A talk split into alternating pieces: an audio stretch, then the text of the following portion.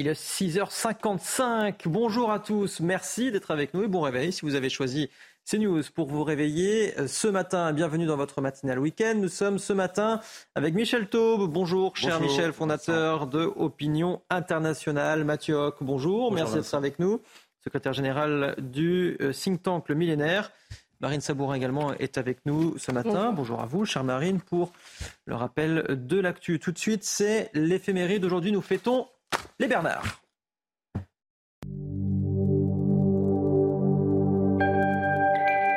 Chers amis, bonjour. Un volume entier ne suffirait pas pour évoquer la figure de ce géant du XIIe siècle que fut Bernard de Clairvaux, dont nous célébrons la fête aujourd'hui. Il naît en 1090 dans une famille aisée de Bourgogne. Son père veut lui faire suivre des brillantes études, mais il veut devenir moine cistercien. Son enthousiasme est tel que ses cinq frères, sa sœur et même son père vont le suivre dans la vie monastique à l'abbaye de Cîteaux. Alors qu'il n'est âgé que de 25 ans, on lui demande de fonder l'abbaye de Clairvaux, dont il devient le père abbé. L'affluence est stupéfiante, malgré les règles très sévères imposées par le fondateur. Saint Bernard est aussi resté dans l'histoire comme le prédicateur de la seconde croisade. Nous sommes en 1146 au pied de la colline de Vézelay. C'est là qu'il exhorte les chevaliers à partir protéger le tombeau du Christ à Jérusalem. Le roi de France, Louis VII, finira par envoyer son armée, mais cette croisade sera un échec. Ajoutons qu'il fut un ferme défenseur des Juifs. On se souvient aussi de sa consigne Ne touchez pas aux Juifs, ils sont la chair et les os du Seigneur. Il meurt en 1153. L'Europe lui doit 343 nouvelles abbayes. Et voici le dicton du jour Saint Bernard fait mûrir les grains en retard. C'est tout pour aujourd'hui. À demain, chers amis. Ciao. Allez, pour votre information, euh, cher Michel, pour briller en société, briller à la machine à café, il y a donc, vous posez la question pendant l'éphéméride, à peu près 80 000 Bernard en France. Donc euh, bonne fête à tous. 80 000 Bernard en France. La météo tout de suite, il va faire très chaud aujourd'hui. La météo avec BDOR.fr. L'agence BDOR vous donne accès au marché de l'or physique. L'agence BDOR, partenaire de votre épargne. La vigilance orange est encore plus étendue, cette fois-ci à 49 départements. C'est toute la moitié sud qui est concernée jusqu'en remontant vers le nord-est, vers l'Alsace. Le pic de la canicule va être atteint entre ce mardi et ce mercredi, une fin jeudi. Mais attention surtout à la nuit de dimanche à lundi qui va être extrêmement torride du côté du sud ou du centre-est avec des valeurs de 26-27 degrés en pleine nuit. C'est vraiment la canicule la plus intense, la plus étendue survenu après le 15 août. Et justement, regardez les températures relevées au cours de la journée euh, d'hier, avec des températures qui ont vraiment frôlé les 40 euh, degrés du côté de l'Ardèche, du Var, 39 degrés, de l'Hérault également, quasiment 39 degrés, et puis quasiment 39 aussi euh, dans l'Ain. On devrait atteindre et même dépasser les 40 degrés entre ce dimanche et ce lundi, peut-être même 41 degrés prévus pour le sud-est et euh, le centre-est. Revenons à la journée euh, d'aujourd'hui avec globalement un temps évidemment très estival et de plus en plus ensoleillé, un davantage de soleil par rapport à la journée d'hier sur le bassin parisien notamment. Encore quelques grisailles, brumes possibles sur les côtes de la Manche qui devraient assez rapidement se dissiper. Quelques nuages également euh, sur les Pyrénées, Pyrénées et un ciel bien dégagé sur tout le sud-est, centre-est, jusqu'en remontant vers la région Grand Est. Au cours de l'après-midi, pas vraiment de changement. Un hein. plein soleil absolument partout, y compris sur le nord-ouest qui était encore assez ennuagé au cours de la journée d'hier. À noter quand même quelques bourgeonnements nuageux sur les reliefs pyrénéens. On peut avoir quelques averses, voire même des orages en montagne de manière assez euh, localisée. Puis ailleurs, c'est calme, c'est sec, c'est anticyclonique. Le dôme de chaleur s'étale. Regardez les températures euh, de la matinée qui sont vraiment extrêmement élevées du côté de la Côte d'Azur. 26 degrés en fin de nuit, début de matinée pour Nice, pour Cannes. Les températures ont par contre un petit peu baissé avec de l'air un peu plus frais sur le nord-ouest et le bassin parisien. 20 degrés à Paris et 16 du côté de Brest et au cours de l'après-midi, les valeurs sont 10 à 12 degrés supérieures aux moyennes de saison sur la moitié sud, la vallée du Rhône, vers Lyon, vers Grenoble, 38 degrés. Elles sont 5 à 7 degrés supérieures aux moyennes de saison au nord, avec par exemple 32 à Paris. Les températures sont en hausse l'après-midi, 28 pour Strasbourg, un peu plus de fraîcheur. C'est là qu'il faut être pour respirer un peu mieux. C'est sur la pointe bretonne avec seulement 22 degrés pour Brest. C'était la météo avec BDOR.fr. L'agence BDOR vous donne accès au marché de l'or physique. L'agence BDOR, partenaire de votre épargne. Il est 7h, bon réveil à vous avec, euh, avec nous dans votre matinale week-end. Aujourd'hui, nous sommes avec Michel Taube et Mathieu Hoc à la une de l'actualité. Aujourd'hui, trois morts et 19 blessés dans un incendie à l'île Saint-Denis en Seine-Saint-Denis. Le feu s'est déclaré hier matin dans un immeuble en plein centre-ville. On fait le point en début de journal. La CRS 8 a mené ses premières opérations ciblées pour lutter contre le trafic de drogue à Marseille. Hier, cette unité d'élite est déployée dans la cité phocéenne pour une semaine. Nos équipes l'ont suivi. Jusqu'à 10 000 euros de factures d'électricité. À leur retour de vacances, certains clients d'opérateurs alternatifs à EDF ont eu la mauvaise surprise de découvrir des montants astronomiques demandés par certains fournisseurs. On débute donc avec cet incendie euh, meurtrier à l'île Saint-Denis, en Seine-Saint-Denis, hier matin. Le feu s'est déclaré dans un immeuble de 12 étages en plein cœur de la ville. Et le bilan est très lourd. Trois personnes sont mortes, dont une mère et son enfant. On fait le point avec Mathilde Ibanez, Kylian Salé, Charles Pousseau et Pierre Emco. Le bâtiment était-il aux normes? C'est la question que se posent certains habitants après l'incendie de cet immeuble de 12 étages où trois personnes sont décédées. C'est un immeuble très ancien, euh, il a plus de, plus de 50 ans. Euh, il y, a il récemment, il y a eu un, incendie aussi euh, au sixième étage il y, a, il, me semble, un an à peu près. Donc ouais, c'est qu'il y a vraiment un, problème dans, dans, ce bâtiment. L'année dernière, l'incendie il avait été causé par, les, par un compteur Linky, si je ne dis pas de bêtises. Et là, on ne sait pas encore d'où ça vient. La secrétaire d'État chargée de la ville s'est rendue sur place pour montrer le soutien de l'État aux victimes.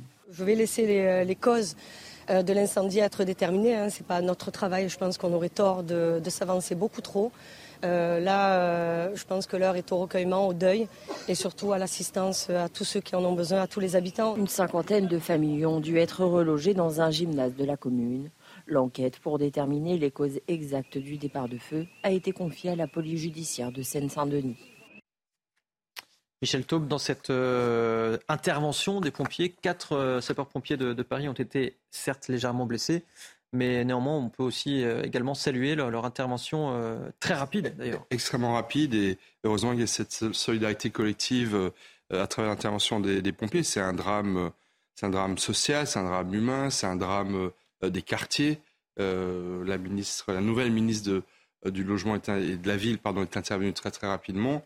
Euh, voilà, il faut, il faut avoir un moment de, recueillement pour, pour ces victimes, mais, mais c'est malheureusement le reflet de, euh, encore une fois, de, de ghettos urbains qu'il y a dans notre pays où il y a des problèmes de, logement et d'insalubrité de nombreux logements. Euh, l'enquête dira quelles sont les causes de, de, cet incendie terrible, mais effectivement, là, c'est l'heure est au, au recueillement. Mathieu oui, d'autant plus que les, pompiers, les sapeurs-pompiers, il faut vraiment saluer leur intervention parce qu'elle s'est faite dans un contexte où ils ont été fortement mobilisés après les différentes sécheresses donc de l'année 2022 et de cette année aussi. Euh, la question aussi euh, des émeutes aussi où ils ont été très fortement euh, sollicités.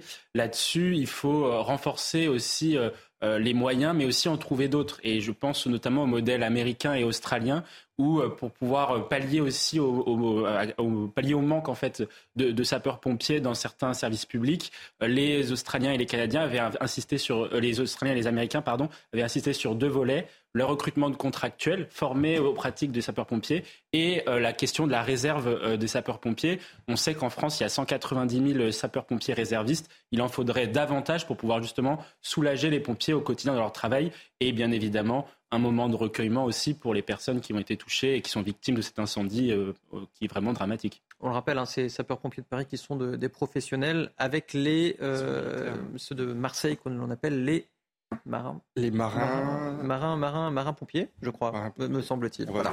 On salue, euh, on salue leur, travail et leur, leur, dévouement. La CRS 8 a donc été déployée justement à Marseille depuis hier pour une durée d'une semaine. Euh, déjà des opérations ciblées contre le trafic de drogue ont été euh, menées. Notre équipe les a suivies dans la cité des Oliviers. Reportage de Charles Baget avec Dunia Tengour. Ils sont plus d'une centaine d'hommes prêts à lutter 7 jours sur 7 et 24 heures sur 24 contre le trafic de stupéfiants qui gangrène les quartiers nord de la cité phocéenne. L'objectif, plus de présence policière pour assurer les habitants, mais surtout mener des opérations ciblées contre le trafic de drogue. Ces trafiquants, précisément, euh, sont aux abois et donc commettent des actes de violence. Ici, aujourd'hui, avec le renfort de la CRS 8, nous avons euh, pour ambition de leur donner des coups euh, majeurs, de leur donner des coups que nous espérons décisifs. L'arrivée de l'unité spécialisée contre les violences urbaines est accueillie comme un soulagement pour certains habitants. J'espère qu'ils viendront déjà en très grand nombre, parce qu'il y en a besoin ici dans, cette ville où, où il y a beaucoup d'insécurité. D'autres, au contraire, doutent de son efficacité. J'y crois pas, parce que quand vous passez sur la canebière que vous voyez les CRS qui restent dans leur véhicule, s'ils font la même chose, ça ne changera rien. Envoyée en renfort à Marseille pour une durée initiale d'une semaine, la CRS 8, capable de se mobiliser en 15 minutes seulement, doit agir alors que la ville connaît une recrudescence de violence. Depuis le début de l'année, 36 personnes ont perdu la vie sur fond de trafic de drogue. Mathieu Hoc, ça va changer quelque chose? Euh, on voit quelques habitants de Marseille assez dubitatifs quand même. Bon, certains, d'autres également qui, se réjouissent, entre guillemets, hein, qui se réjouissent, le mot est peut-être fort, mais en tout cas de l'arrivée de la CRS 8. Néanmoins, bon, une semaine. Une semaine, effectivement, ça, paraît, ça paraît peu, mais de toute façon, c'est aussi ça, hein, la vocation de la CRS 8, c'est d'intervenir rapidement dans un périmètre de 300 km euh, en moins de 15 minutes. Et euh, c'est pour moi une première, phase, une première, euh, enfin, une première pause d'une réponse qui devra être beaucoup plus grande pour pouvoir reprendre le contrôle de, ces quartiers-là. J'ai regardé quelques, quelques chiffres. À Marseille, sur les trois dernières années, il y, a 110, il y a eu 110 homicides dans le cadre de règlements de compte c'est euh, d'une part plus qu'ailleurs et plus que jamais, plus qu'ailleurs parce que on, constate une surreprésentation des homicides à Marseille par rapport au taux national. 4% des homicides en France sont faits à Marseille, alors que Marseille ne représente que 1,3% de la population nationale. Ça, c'est le premier point qui m'alerte. Et le deuxième, plus que, plus, euh, plus que jamais, parce qu'il y a eu autant d'homicides, dans les autant de règlements de compte sur les trois dernières années qu'entre 1950 et l'an 2000 donc entre, entre 50 ans. Donc cette situation est, absolument euh, choquante. La réponse de Gérald Darmanin, elle est bonne. C'est un bon message politique qui est envoyé, mais c'est un, une réponse à court terme qui sera insuffisante pour pouvoir reprendre le contrôle de ces territoires à long terme. Michel Taube euh, en fait, euh, ce qui moi m'interroge beaucoup, c'est que dans la lutte contre le trafic de drogue, en fait, les, les, causes principales de ces 38 morts depuis le début de l'année, c'est des règlements de compte entre gangs qui veulent euh, qui se battent en fait pour conquérir le territoire euh, de, de vente illicite de, euh, de drogue. Or, en quoi, en une semaine, la CRS 8 va-t-elle pouvoir être utile pour pouvoir casser ces trafics? Ça va être quand même très très difficile. Moi, je pense qu'en matière de lutte contre le trafic de drogue, il faut surtout renforcer les moyens de la police judiciaire qui enquête, qui essaie de voir qui sont les, euh, les commanditaires de tous ces trafics. Et là, alors, à moins qu'il y ait des opérations qui aient été anticipées, qui est prévues et qui fait que la CRS 8 a été appelée, mais ça, on va le voir dans les jours qui viennent. Mais sinon, la CRS 8 est surtout utile pour des opérations de maintien de l'ordre ou pour des, interventions vraiment sur des questions de violence urbaine. Mais là, on est sur le trafic de drogue. C'est quand même quelque chose d'assez spécifique qui relève à mon avis beaucoup euh, de l'enquête euh, judiciaire de police judiciaire, peut-être plus que d'ordre public. Bon, ceci dit, le message politique est fort. Je pense qu'effectivement, comme le disent des Marseillais, il faut une présence policière parce que malheureusement les violences ont considérablement augmenté à Marseille. À Marseille, Marseille en grand, hein, comme le disait Emmanuel Macron. Donc euh, on y met le paquet. C'est la troisième fois cette année que la CRS 8 intervient à Marseille. Euh, ça n'a pas empêché pour le moment, malheureusement, euh, les morts de se multiplier. On en vient à ces tags sur un restaurant cachère euh, à Levallois-Perret, dans les Hauts-de-Seine. La devanture de l'établissement a été recouverte euh, de plusieurs inscriptions écrites euh, en noir, des tags donc antisémites. Je propose de regarder la réaction du ministre de l'Intérieur, Gérald Darmanin, profondément choqué par ces inscriptions antisémites insupportables. Grâce à la grande réactivité des policiers, l'auteur présumé a déjà pu être interpellé. Interpellé justement grâce au réseau de caméras de vidéosurveillance. Je vous propose d'écouter la maire de Levallois-Perret. Dès qu'on a pris connaissance de cet axe absolument immonde, comme vous le savez, à Levallois, nous bénéficions d'un réseau de vidéoprotection important euh, ce qui a permis d'avoir une réaction très rapide. On a pris ça très au sérieux et l'officier de police judiciaire, qui a lui aussi été informé très vite, a immédiatement euh, euh, demandé à pouvoir visualiser ces, images de vidéosurveillance.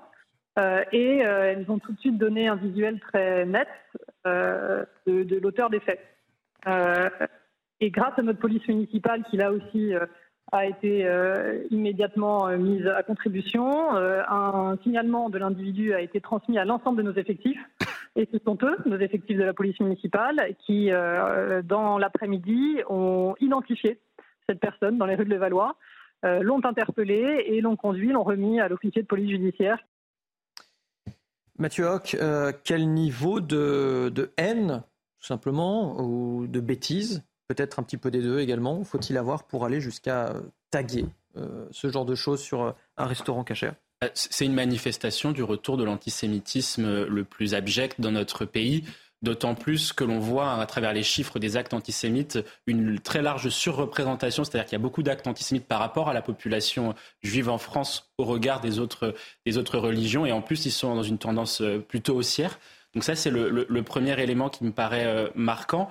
Euh, ensuite, après, l'autre question, c'est, euh, euh, et genre, par rapport à votre reportage, je trouve que c'est très intéressant, 85% des Français vivent avec, dans, un, dans un territoire où il y a une police municipale. Donc quand on dit souvent, les maires, et notamment les maires des grandes villes, bah, souvent des municipalités de gauche, nous expliquent qu'ils ne peuvent pas lutter contre ce type d'incivilité parce que c'est, ils se défaussent sur les moyens de l'État avec la police nationale, il faut leur répondre que non, la, la, la mairie euh, peut intervenir. Là, en l'occurrence, la mairie de Levallois-Perret est intervenue, a mis en place des caméras de surveillance, a pu, grâce aux effectifs de la police municipale, retrouver euh, les, personnes qui ont, qui ont commis ce genre de, d'actes abjects et euh, ensuite pourra s'enclencher une réponse pénale qui devra être à la hauteur de ce qu'est, l'antisémitisme dans notre pays. Michel Taube? Écoutez, je trouve ça absolument honteux de voir ces images. Encore une fois, des magasins sur lesquels on mettait l'appellation juif, euh, c'était dans les années 30. Hmm. Alors je ne veux pas faire de comparaison, nous ne sommes plus dans les années 30, fort heureusement, mais encore une fois, euh, c'est vraiment très très choquant. Et d'ailleurs, le propriétaire du, magasin, M. Schnitz, euh, en allemand Schnitz, ça veut dire escalope. Alors l'humour juif étant universel, je me permets de souligner la traduction. Il a une réaction, je trouve, très sage. Il a dit, moi je veux pas qu'on les enlève, ces tags, je veux qu'on voit dans quel pays on vit hmm. aujourd'hui. Et je pense que c'est dans ce drame, effectivement, je pense que les Français prennent conscience. Je crois que c'est Manuel Valls qui, à une époque, avait dit s'en prendre à un juif, c'est s'en prendre à, tous les Français, à toute la République. Enfin, voilà, c'est absolument honteux et, et, ça doit être très, très fortement condamné. Et j'espère que la justice sera extrêmement ferme mm. euh, parce que c'est extrêmement grave ce qui a été, ce qui a été commis ici à Levallois comme euh, à Nice régulièrement, on voit là euh, néanmoins le, rôle des caméras de vidéosurveillance, alors parfois décrié, c'est vrai, société bah, super surveillée, néanmoins euh, ça a servi à quelque chose. Michel Taube? Bah, c'est de nos jours, c'est tous les, encore une fois face à l'augmentation des violences, s'il n'y a pas une mobilisation de tous les moyens pour pouvoir la prévenir ou, ou la dénoncer et ensuite la condamner, on n'y arrivera pas. Donc oui, les caméras de vidéosurveillance, elles sont utiles en aval de faits qui ont été commis, pas en amont, en aval, mais elles sont absolument décisives et elles ont joué un rôle euh, absolument capital dans, l'interpellation très clairement. Hmm. Sans ces caméras de vidéosurveillance, on n'aurait certainement jamais interpellé euh, euh, le salaud, j'ai envie de dire, excusez-moi, qui a, qui a commis cet acte dur. Quoi. Tout, à fait, d'autant plus que le cadre, on va dire, de l'organisation des Jeux Olympiques permet, euh, via, via une expérimentation, hein, de, notamment des caméras à réalité augmentée, hein, alors sans rentrer dans le contrôle social à la chinoise, de pouvoir avoir... Algorithmique. Exactement, algorithmique. Pour, de pouvoir justement euh, mieux, mieux retrouver en fait les, coupables de, crimes qui doivent ou de délits hein, qui doivent évidemment être, être sanctionnés fermement par, par la justice et euh, là-dessus, je pense que c'est une, bonne initiative. Et euh, de toute façon, il faut bien aussi rappeler, je me permets de revenir dessus, mais euh, les caméras, c'est la région hein, qui, peut mettre à disposition des caméras hein, pour, toutes les communes de, chaque région. Et là-dessus, c'est aux municipalités aussi de se saisir de ce sujet-là pour en installer dans leur centre-ville, pour pouvoir justement renforcer la protection vis-à-vis des commerçants. On sait que les commerçants réclament beaucoup ce type de dispositif parce que ça permet justement de se prémunir de l'insécurité euh, qui touche énormément les commerçants, les pharmaciens. On l'avait vu aussi euh, hier. Et bah, voilà, par exemple, la municipalité de Grenoble avait refusé l'installation des caméras fournies par la région Auvergne-Rhône-Alpes donc il faudra euh, effectivement que en 2026, lors des élections municipales, les gens puissent sanctionner, euh, s'ils le, souhaitent, sanctionner les, municipalités qui ne jouent pas ce rôle-là euh, d'insécurité, de, de lutte contre l'insécurité. 7h15, le rappel de l'actualité avec vous, Marine Sabourin. Si vous rentrez de vacances, bison futé voie rouge dans une large partie de la région Auvergne-Rhône-Alpes et orange dans le reste du pays. La journée est classée verte dans le sens des départs avec des températures caniculaires particulièrement éprouvantes dans 49 départements. Bison futé, Vinci Autoroute et les autorités appellent à la plus grande vigilance. Nouveau bombardement russe à Tchernigiv dans le nord de l'Ukraine. Au moins 7 personnes ont été tuées et 144 blessés, dont 15 enfants. Une attaque qui s'est déroulée le jour de la transfiguration du Seigneur, une importante fête religieuse orthodoxe. En droit international, cibler intentionnellement des objectifs civils constitue un crime de guerre, a réagi la diplomatie française. Une messe en l'église Saint-Germain-l'Auxerrois célébrée à la mémoire du général Georges Lain à Paris. Choisi par Emmanuel Macron pour orchestrer la reconstruction de Notre-Dame, le général Jean-Louis Georges Lain est mort vendredi soir à 74 ans lors d'une randonnée dans les Pyrénées. Chef d'état-major des armées euh, françaises de 2006 à 2010, il avait supervisé les opérations en Côte d'Ivoire, Afghanistan, dans les Balkans ou au Liban. Marine, je vous garde encore euh, un petit peu. On va se pencher euh, avec vous sur cette tribune de Carl Olive, député Renaissance, ancien maire de, Poissy, dans le JDD, euh, aujourd'hui, aujourd'hui, qui souhaite davantage de pouvoir pour les maires, tout simplement un État plus décentralisé.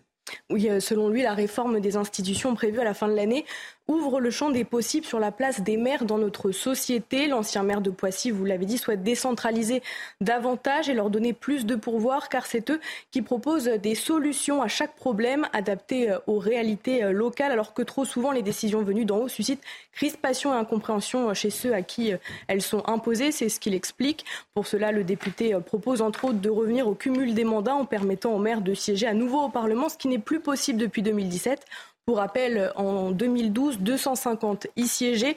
Si les maires doivent être au centre des décisions, selon lui, eh bien c'est parce qu'ils sont les premiers à être au contact des gens et qu'ils sont animés par une justesse de décision conforme à l'attente de leurs habitants qu'ils fréquentent au quotidien, sans se demander s'ils vont faire une politique de gauche ou de droite. L'ancien maire revient notamment sur les émeutes liées à la mort de Naël fin juin et il explique, sans en tirer de conclusion définitive, que ce sont dans les communes où les référents de quartier, ou la police de proximité, où les associations de mamans et où se déroulent les fameux conseils locaux de sécurité et prévention de la délinquance, qu'elles avaient euh, le moins pâti des dégradations. Preuve de l'importance du terrain. Et pour cela, il cite sa tante On ne se trompe jamais dans la vie quand on sent le cul des vaches. Merci Marine.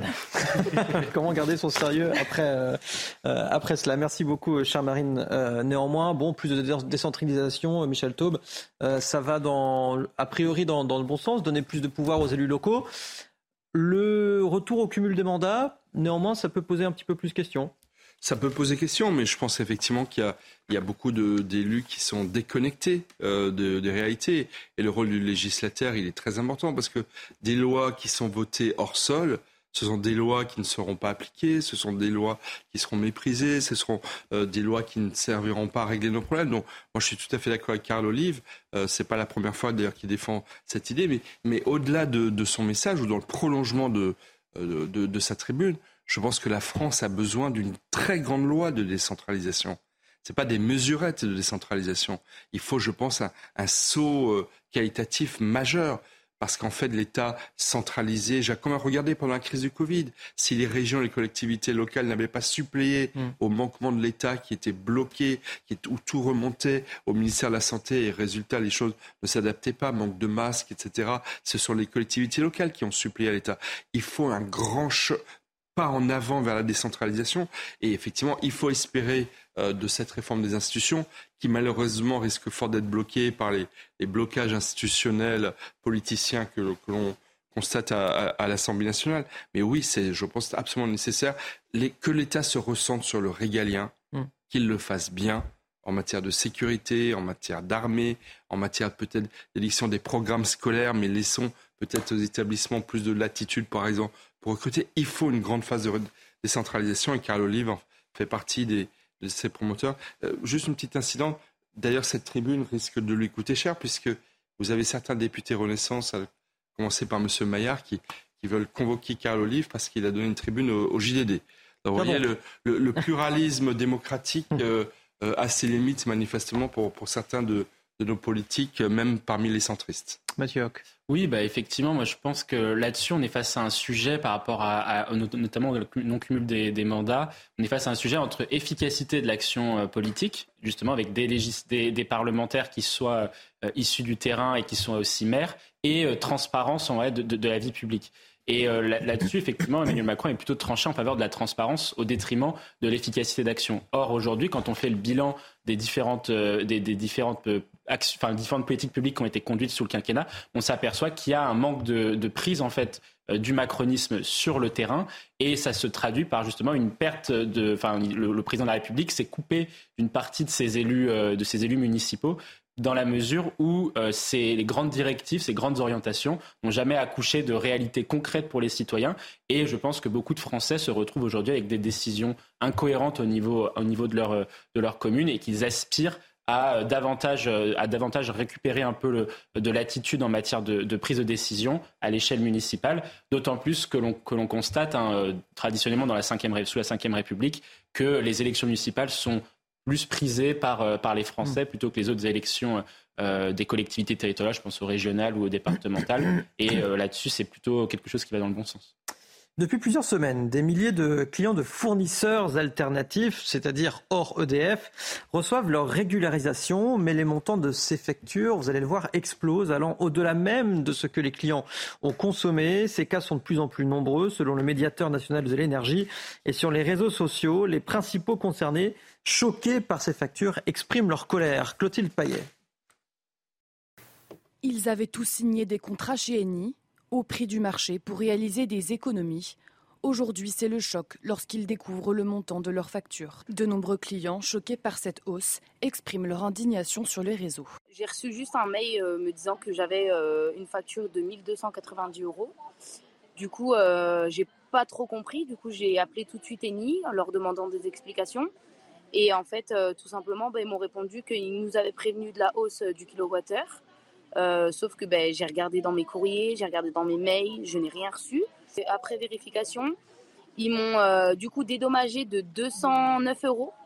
Et donc, euh, ça fait qu'il nous restait encore 1080 euros à donner. Un manque de transparence que déplore le collectif de clients. Pourtant, le fournisseur italien se défend des accusations.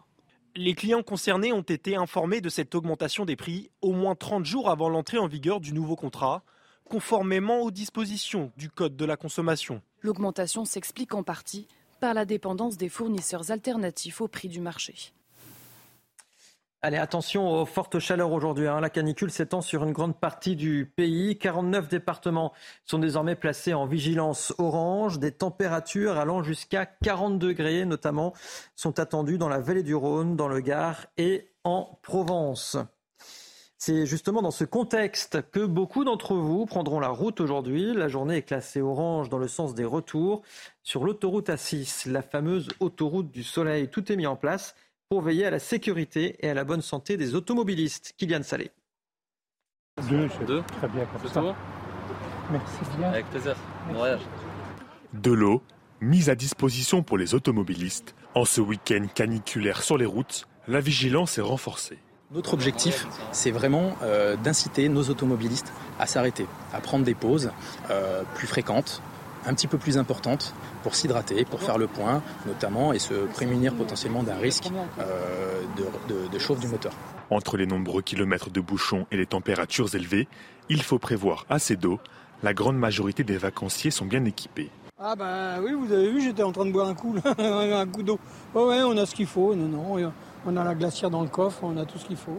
On a, ramené beaucoup de bouteilles d'eau, euh, une glacière, enfin voilà tout ce qu'il faut. Après on fait des pauses assez fréquentes. on a prévu ce qu'il fallait au niveau des chiens euh, pour pas qu'ils aient trop chaud du coup. On a racheté une petite piscine, on a prévu des tapis fraîcheurs. Le mercure ne compte pas redescendre avant quelques jours. En ce dimanche après-midi sur cette autoroute, il va faire 34 degrés, ressenti 41. Allez, on termine cette, cette, édition. On part encore à Patrimonio, très exactement. Vous allez découvrir le domaine Arena, où les vendanges ont commencé. Ici, les récoltes sont faites à la main. C'est une tradition, d'ailleurs, à respecter. Reportage de Dunia Tengour et Christina Luzzi. En Corse, comme dans le reste de la France, l'heure des vendanges a sonné. Ici, dans le domaine Arena Patrimonio, l'ambiance est bonne enfant. Amis et familles sont réunis pour vendanger à la main, un savoir-faire qui se transmet de génération en génération.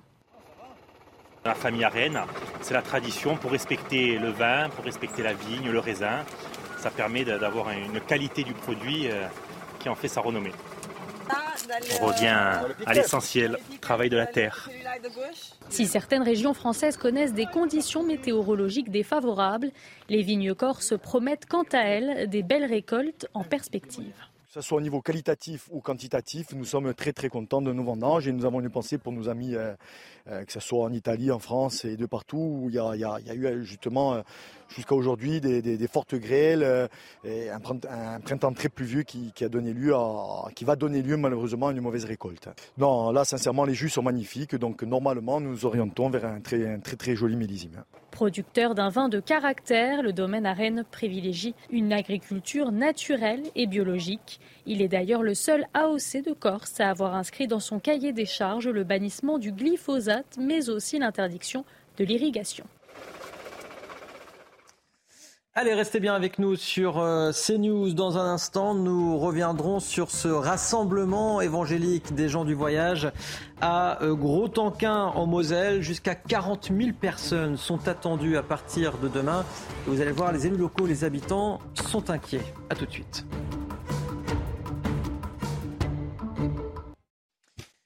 Il est 7h30. Bonjour à tous. Merci d'être avec nous en direct sur CNews dans votre matinale week-end. À la une de l'actualité, aujourd'hui, jusqu'à 40 000 personnes sont attendues pour la tenue d'un rassemblement évangélique de gens du voyage à Gros-Tanquin en Moselle. L'événement doit commencer demain. Colère et inquiétude des habitants, vous le verrez. 5000 personnes privées de médecins généralistes à Mulhouse. Début juillet, les trois médecins d'un quartier populaire ont pris leur retraite. Ils n'ont pas été remplacés. Reportage à suivre. Puis dans cette édition, on s'intéressera aux îlots de fraîcheur dans les grandes villes. On ira notamment à Aubervilliers en Seine-Saint-Denis. Vous le verrez, un parking a été transformé en parc forestier. La ville de Gros-Tanquin en Moselle s'apprête donc à accueillir un rassemblement évangélique de gens du voyage. 30 à 40 000 personnes sont attendues. C'est la quatrième fois que la commune accueille cet événement, ce qui provoque l'inquiétude et la colère même des habitants et élus locaux qui savent à quoi s'attendre. Circulation excessive de véhicules, dégradation en tout genre ou encore euh, des vols. Euh, Salvatore euh, Coscarella, bonjour, merci d'être avec nous ce matin. Vous êtes président de la communauté d'agglomération Saint-Avold et Synergie. que craignez-vous avec ce, rassemblement évangélique de gens du voyage? Bah, écoutez, vous l'avez relaté tout à l'heure, l'insécurité, l'hygiène, voilà en priorité les, les premières craintes de nos concitoyens c'est-à-dire l'insécurité. Que, s'est-il passé euh, euh, dans le passé Justement, c'est la quatrième fois que vous accueillez, que la commune accueille euh, cet événement-là. que s'est-il passé auparavant? Écoutez, mm, auparavant, c'était sur l'aspect hygiénique de, de, ce, mm, de ce rassemblement. bon, je ne vais pas développer toute cette partie hygiène, mais c'est surtout l'insécurité euh, de nos concitoyens qui se traduit par, euh, bah, par des vols, par euh, voilà, la circulation intense, des, courses de voitures, etc. Le problème également, c'est que les autorités, vous avez dit, qu'en 2017, que vous n'accueillerez, qu'il n'y aurait plus pardon, ce, type d'événement dans votre commune. Force de constater que rien n'a été fait, rien n'a été prévu. Bah oui, bah la colère euh, de nos élus est, justifiée euh, par une décision qui n'est pas respectée en fait. Celle d'un Premier ministre qui s'était engagé euh, par écrit à ne plus utiliser cet endroit pour de, tels rassemblements est, comment, est confirmée par le ministre de l'Intérieur de l'époque. On peut donc légitimement comprendre cette colère qui n'est pas feutrée, mais active et publique nous ressentons euh, un non-respect euh, de la parole de l'État comme un mépris à notre endroit. Est-ce que que demandez-vous à l'État aujourd'hui? Quel recours avez-vous potentiellement? Bah, le seul recours que j'ai eu jusqu'à présent, c'était euh, euh, d'envoyer euh, des courriers, donc euh, bien sûr au président de la République, à la première ministre, au ministre de l'Intérieur, et également bien sûr à l'ancien premier ministre qui lui s'était fendu de, ce courrier qu'il avait signé à l'époque, comme quoi il n'y aurait plus de rassemblement évangélique sur la base de Gros-Tanquin et qu'il rechercherait un nouveau terrain sur le, sur le territoire français. Voilà. Je crois qu'il y a eu euh, récemment euh, une réunion avec les habitants, les élus locaux et, le préfet. Y a-t-il une décision qui a été prise, des euh, mesures qui ont été annoncées? Alors, bien sûr, on n'attendait rien de, cette réunion, hein, puisque Monsieur le Préfet nous avait invités à une réunion, mais pour nous expliquer la, mise en place et l'organisation de, ce rassemblement.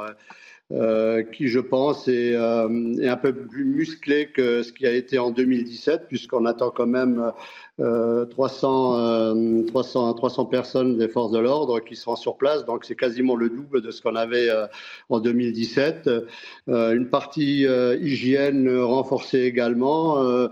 Des parties sanitaires renforcées. voilà. Pourquoi, euh, dernière question, hein, pourquoi, pourquoi viennent-ils euh, ici? Pourquoi c'est la quatrième fois que vous accueillez cet événement-là? Ben, Au dire du préfet, euh, c'est la moins bonne idée de, s'installer sur le territoire de Grand Anca, mais je pense que c'est quand même une mesure de, facilité. Nous, ce que vous voulez, on a besoin de savoir ce qui s'est passé parce que euh, c'est forcément un dysfonctionnement de l'État. Nous voulons euh, bien faire euh, confiance à la Première ministre, mais il faut qu'elle réponde à nos interrogations que j'ai posées par écrit. Et franchement, pensez-vous qu'on peut construire en si peu de temps, en un mois, une ville de 40 000 habitants mmh. aux abords d'une commune de, de 600 habitants? Qui peut croire ça, tant sur le plan de la sécurité et de l'hygiène mmh. Merci beaucoup euh, Salvatore Coscarella d'avoir été euh, avec nous ce matin. Votre, votre message est, bien passé. Euh, Mathieu Hoc, voilà qu'il y a un problème. La promesse n'a pas été tenue, tout simplement, de l'État. Oui, c'est ça. C'est pour moi, il y a un problème structurel de fond qui est en fait la parole de l'État contre la parole du politique. Lorsqu'un Premier ministre, lorsqu'un ministre de l'Intérieur prend un engagement auprès des Français, il doit le prendre au nom, ou alors il doit le dire au nom de l'État, soit au nom de l'État, soit au nom de l'État, soit, soit en son propre nom. Là, en l'occurrence, c'était Édouard Philippe à l'époque hein, qui était Premier ministre, il avait pris un engagement au nom de l'État, ou du moins c'était perçu comme ça par, euh, les, par les, habitants et les riverains. Et force est de constater qu'aujourd'hui, rien n'a été fait, et donc les, les personnes, ont la, les riverains, ont, enfin, ont leur raison, raison de se sentir un peu floués et un peu trahis par la parole de l'État. Et j'y vois là un problème de fond qui est justement la, déconnexion entre euh, la parole de l'État et les citoyens qui participent à une sorte de défiance envers les institutions, défiance qu'on peut légitimement comprendre. Michel Taub? Grotanquin, 600 habitants. 600 hmm. habitants. Et ils vont voir venir des milliers et des milliers de euh, participants d'un rassemblement évangélique. Je comprends les habitants de... Euh, en fait, c'est Elisabeth Borne qui, fin juillet, ce rassemblement devait se tenir à Nevoix dans le Loiret. Et fin juillet, elle satisfait à la demande des élus du Loiret de ne pas accueillir ce rassemblement. Et donc, la décision de déplacer ce rassemblement euh, en Moselle est tombée il y a un mois, un mois et demi. Elle a été imposée euh, aux agglomérations et aux habitants de la Moselle. Mais pourquoi? Alors, elle prend une décision qui contrevient l'engagement d'un de ses prédécesseurs, mmh. Édouard Philippe, et elle impose de façon totalement jupitérienne une décision que les collectivités locales n'ont même pas pu discuter. Et on apprend dans l'intervention, dans l'interview du, président de la collectivité de, l'agglomération de Saint-Avold qu'il n'a même pas eu de réponse finalement aux questions qu'il a posées. Enfin, c'est quoi ce déni de, euh, de, de, de, respectabilité pour les élus locaux? Euh, Nous parlions tout à l'heure du besoin de décentralisation, mais il est là le problème de notre société française, c'est que les politiques à Paris ne respectent pas les élus locaux. Et ce qu'on a oublié de souligner, c'est que depuis qu'Emmanuel Macron arrivé à l'Élysée, il a quand même mené la vie dure aux élus locaux. Ça a été très très difficile. Mm. À part le grand débat euh, où là, il a bien orchestré et instrumentalisé les élus locaux, la réalité, c'est qu'ils n'ont souvent pas été respectés. Et là, on le voit avec ce, avec ce rassemblement qui, qui, a le droit de se tenir. C'est un rassemblement religieux. Mais dans un pays aussi grand comme la France, on doit pouvoir trouver des espaces plus éloignés des communes, des petites communes, qui n'ont pas à pâtir de, de ces rassemblements massifs euh, comme euh, il va y en avoir dans, les jours et les semaines qui viennent, parce que c'est un rassemblement qui va durer euh, longtemps. Mais là, la question se pose parce qu'on voit régulièrement des événements, des manifestations qui sont annulées pour des raisons de sécurité. Pourquoi on n'annule pas Tout simplement parce qu'on ne trouve pas de terrain éloigné des, communes. Pourquoi on n'annule pas ce type d'événement? Parce que les risques de sécurité sont prouvés par les événements précédents. C'est une très très bonne question. Je pense que euh, beaucoup abusent du droit de manifester, du droit de se rassembler.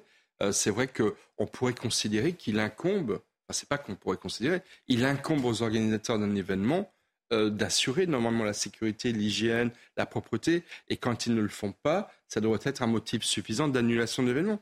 Mais je pense que les, politiques n'osent pas. Je pense qu'il y a un problème de, courage du politique face à des événements qui ne respectent pas les, conditions légales euh, et, républicaines. Après, encore une fois, dans un territoire aussi grand que la France, il doit pouvoir y avoir des terrains vagues plus éloignés euh, de, communes pour pouvoir organiser ce genre de rassemblement. La liberté d'expression religieuse, elle est importante aussi. Il faut pouvoir l'aménager. Euh, mais c'est vrai que pas dans une commune de 600 habitants. Évidemment, je mm. comprends le, traumatisme euh, que cela occasionne pour les habitants. Mathieu oui, c'est effectivement aux organisateurs des manifestations d'assurer la sécurité, mais c'est aussi à, euh, la, mairie et, au préfet, donc la mairie qui a des pouvoirs de police administrative sous l'autorité du préfet, de pouvoir aussi justement euh, mettre en balance en fait les, promesses de sécurité des, personnes qui organisent ces manifestations ou ces rassemblements et la réalité de ce qu'ils ont constaté dans le passé. Mais là-dessus, et là-dessus, pour le coup, les, élus locaux ont joué le jeu. Ils ont déclaré à la Première ministre qu'il y avait des risques en matière de ce qui les concerne, c'est-à-dire euh, en termes de compétences, salubrité, euh, respect euh, de, la mmh. tranquillité publique et respect de la sécurité. Ils ont alerté le pouvoir central et le pouvoir central n'a rien fait. Jean-Luc Mélenchon, s'est exprimé hier à travers un billet sur son blog à propos de Nicolas Sarkozy, l'ancien candidat à l'élection présidentielle, chef de file de la France insoumise, réagit aux déclarations faites par l'ex-président de la République dans une interview donnée au Figaro et également dans son livre tout juste sorti. Vous voyez ce que dit Jean-Luc Mélenchon. Il faut prendre au sérieux les propos de Nicolas Sarkozy à propos de la Russie et plus encore ceux à propos de la dédiabolisation de Marine Le Pen non pour les approuver, mais pour en tirer des leçons. Sur Marine Le Pen, nous recevons un signal.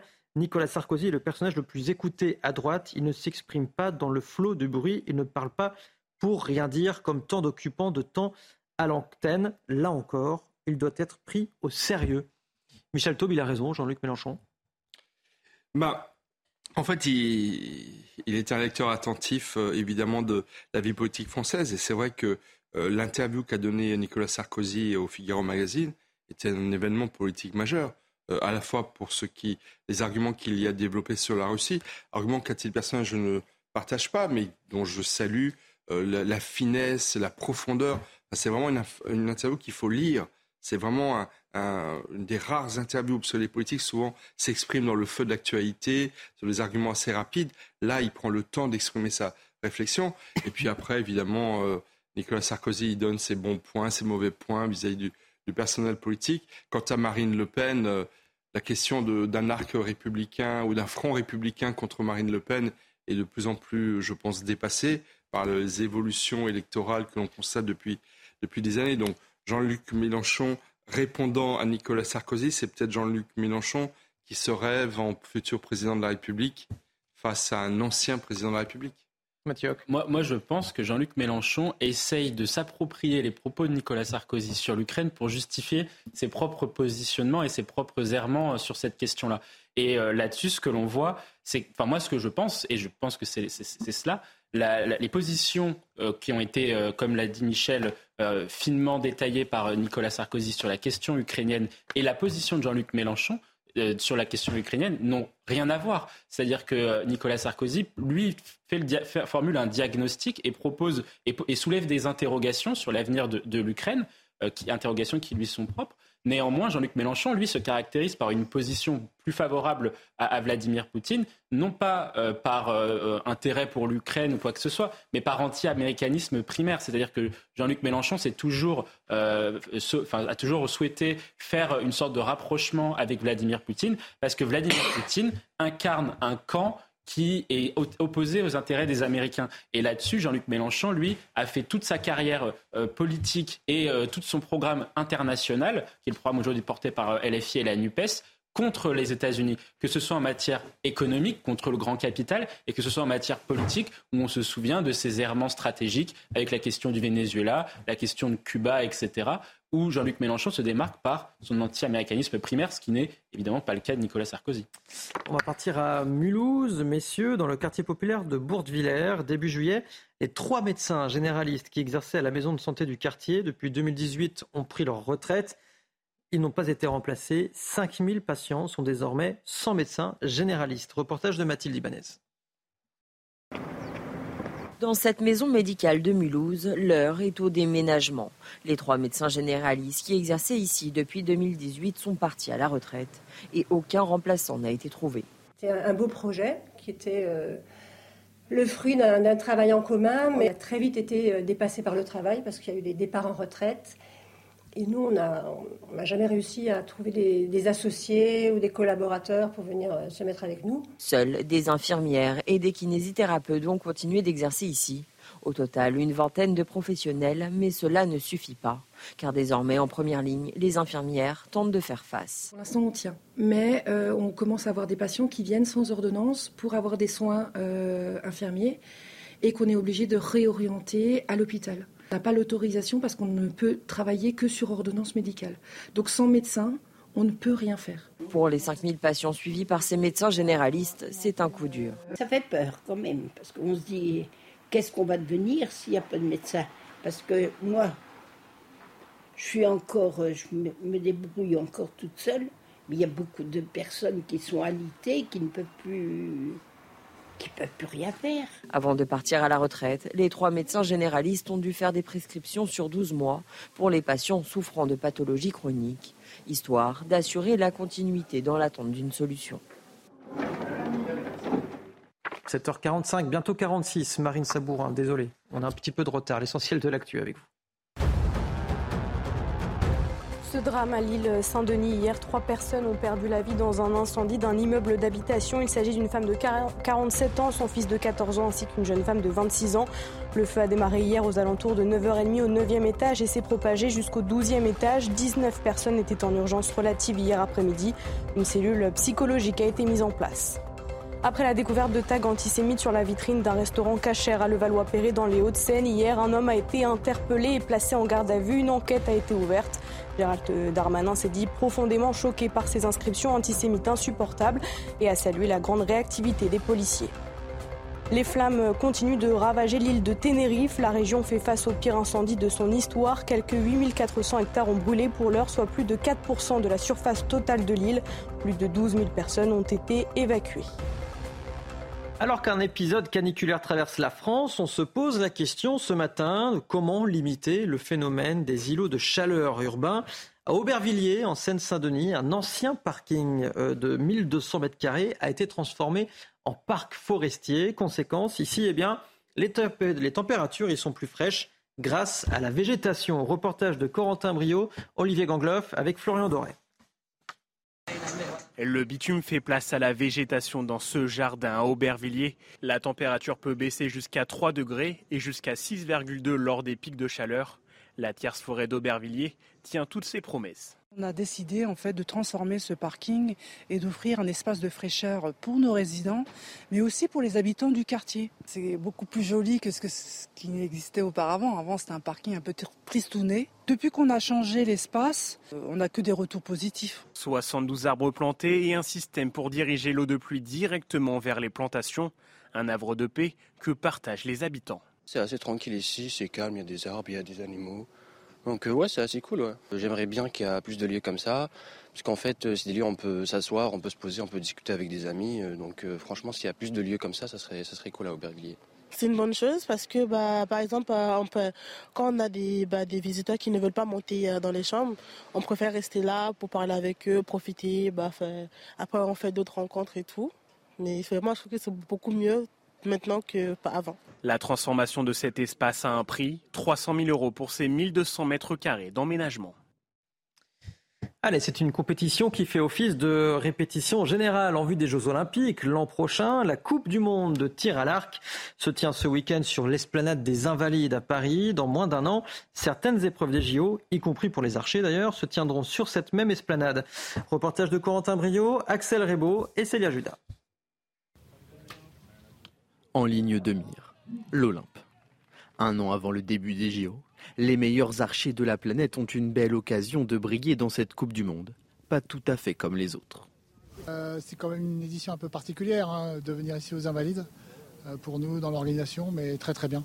Je suis très satisfait, et puis dans l'organisation, mais aussi euh, le staff, les bénévoles, tout s'est bien passé. On a eu, malgré la condition météo, de, beaux matchs. Je pense que les archers ont démontré que sur ce site euh, merveilleux euh, au centre, au centre de Paris. On peut faire aussi très, très beaux tirs à l'arc. Sécurité, circulation ou encore accueil du public. Pour les organisateurs, ce mondial est l'occasion d'affiner leur préparation pour accueillir les Jeux Olympiques. Pour les spectateurs, ces épreuves tests sont un pari réussi. C'est bien organisé, il y a un beau, c'est quand même un beau, euh, un beau site. Après, on verra pour les JO pouvoir un peu voir les, tests pour les Jeux Olympiques, euh, voir un peu si l'organisation elle est correcte ou non. Et pour l'instant, je suis assez satisfait de ce qui se passe. C'est bien aujourd'hui d'être aux Invalides justement parce que ça nous fait une vraie répétition pour l'année prochaine. Un public conquis qui pourra profiter de cet avant-goût des Jeux Olympiques jusqu'à aujourd'hui. Ça se passe donc bien pour les archers, ça se passe euh, un petit peu moins bien pour euh, les coureurs de, triathlon, puisque les, euh, je pense qu'on dit les coureurs de triathlon, me semble-t-il. Hein, en tout cas, pour ces sportifs de, haut niveau, c'est très impressionnant d'ailleurs, puisque les épreuves de natation ont déjà été annulées hier, sont à nouveau annulées aujourd'hui en raison de la qualité de l'eau à Paris, à moins d'un an des Jeux Olympiques, parce que effectivement, ça devra normalement se passer dans la Seine, des épreuves de natation. Ça fait tâche, Michel Taube. Ça fait tâche et on est dans une époque de réchauffement climatique, mais également de dérèglement climatique. Euh, la probabilité que l'année prochaine, à la même époque, il y ait de nouveau des intempéries, elle est quand même assez grande, comme on en a eu au mois de juillet euh, à Paris.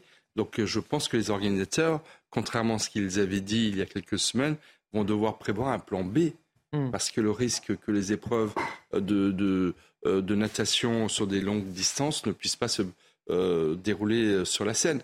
Donc oui, effectivement, je pense que là, il va falloir vraiment très très sérieusement anticiper.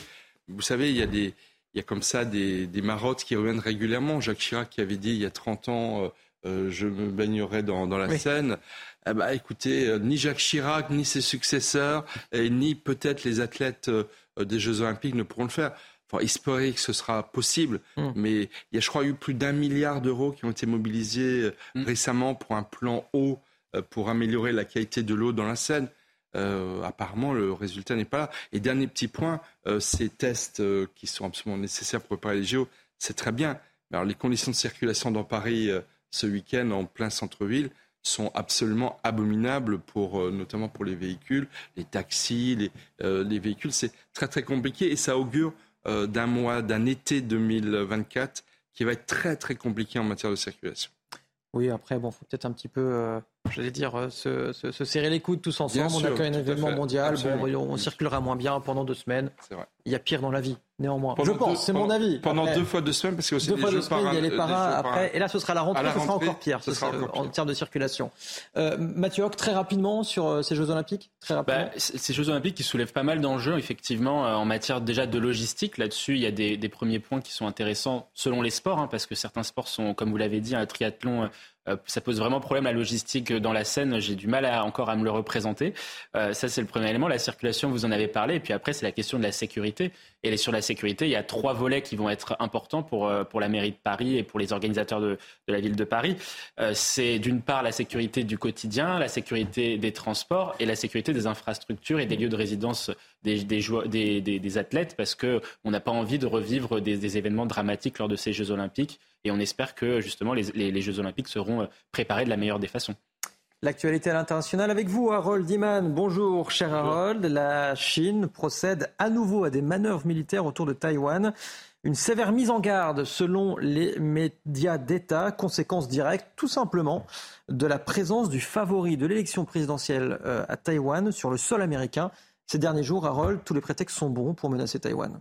Oui, et il n'y a pas que ce prétexte. Alors bien sûr, le vice-président taïwanais, qui est également candidat à la présidence euh, est- pour les élections de janvier 2024, euh, s'est rendu au Paraguay. Il s'est dit, tiens, je vais faire une escale aux États-Unis. Ça, c'est insupportable pour Pékin. Il faut qu'aucun élu taïwanais de haut rang ne puisse se rendre aux États-Unis, encore moins parler, et encore moins être candidat à la présidence. Donc, il, a fait cette chose et euh, la ré- réaction a été immédiate. Et si on regarde sur la carte, on voit combien c'est facile pour euh, l'armée, l'aviation et la marine chinoise de déclencher un incident dans ce détroit de Taïwan qui ne fait que 150 kilomètres. Et le plus, et le plus intéressant, c'est que maintenant, on fait des, des manœuvres de l'autre côté, hein, depuis la haute mer, pour bien encercler Taïwan. Donc hier, ça s'est fini sans doute dans la nuit, euh, on a fait des exercices de coordination entre l'aviation et la marine chinoise et pour tester les réactions taïwanaises. Alors, euh, ils doivent constamment à Taïwan se demander comment est-ce qu'on va réagir. Mais l'autre prétexte, l'autre prétexte, c'était que Joe Biden a reçu le Premier ministre japonais et le président sud-coréen à Camp David et il les a rabibochés entièrement. Et maintenant, il y a un accord entre ces deux pays qui, que tout devrait réunir, mais que euh, une- un passé historique super douloureux de colonisation japonaise en Corée empêche de rapprocher. Eh ben, Bi- Bi- Biden a réussi à les rapprocher. Et ça aussi, c'était insupportable. Rapprocher, pourquoi? Pour faire face à la Corée du Nord. Eh bien, Pékin n'a pas aimé non plus. Donc, c'était super de faire cet exercice autour de Taïwan. On intimide Taïwan et on croit intimider la Corée du Sud et les États-Unis.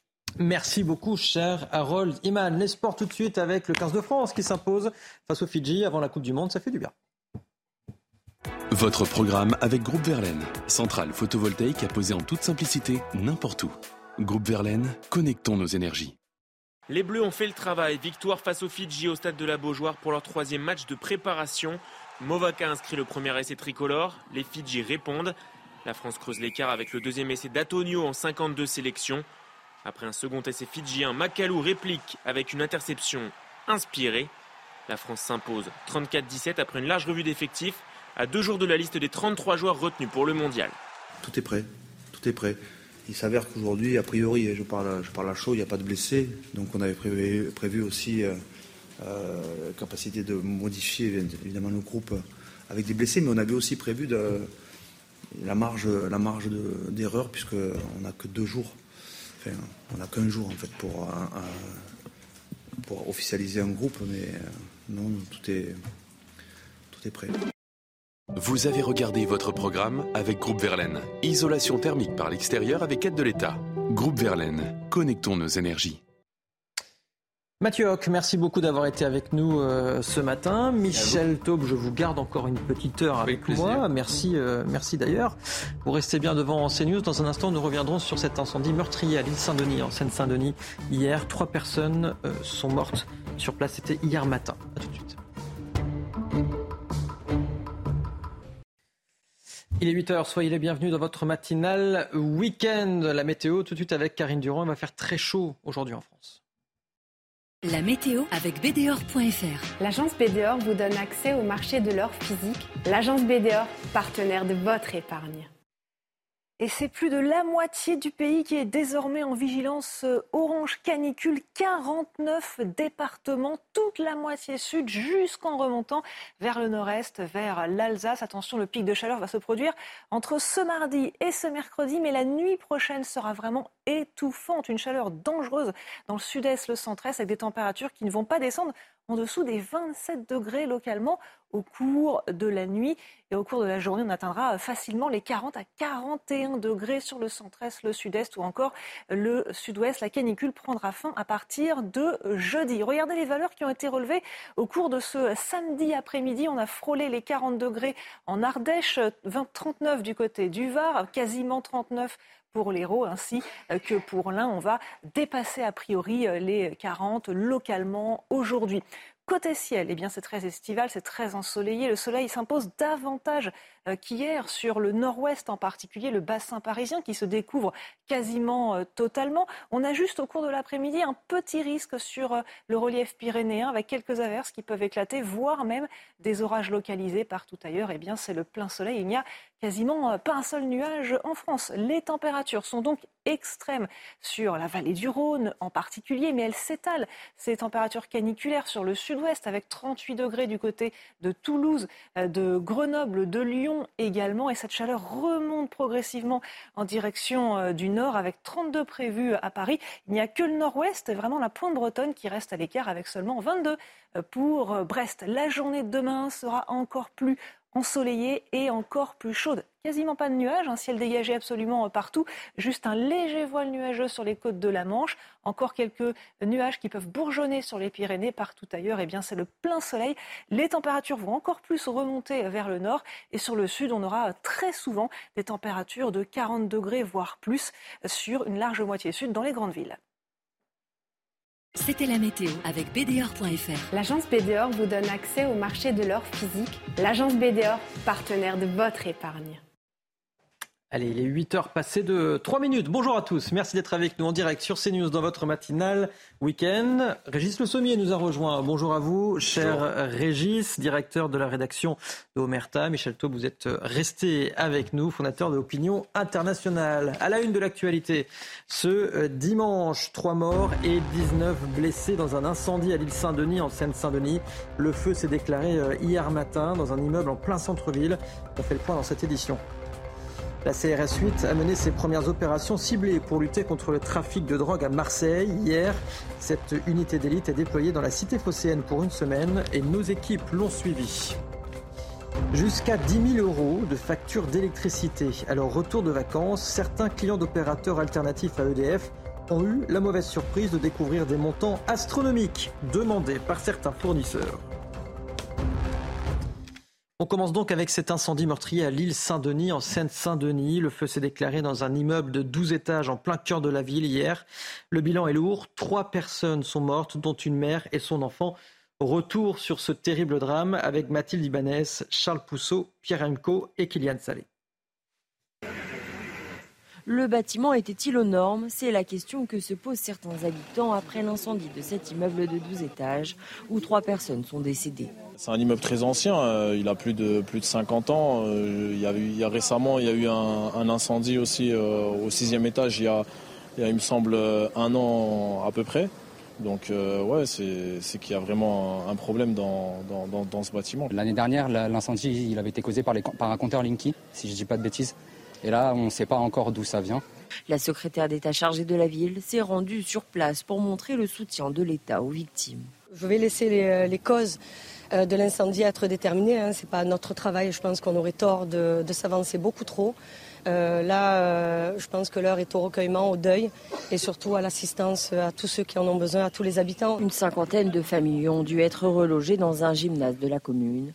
L'enquête pour déterminer les causes exactes du départ de feu a été confiée à la police judiciaire de Seine-Saint-Denis.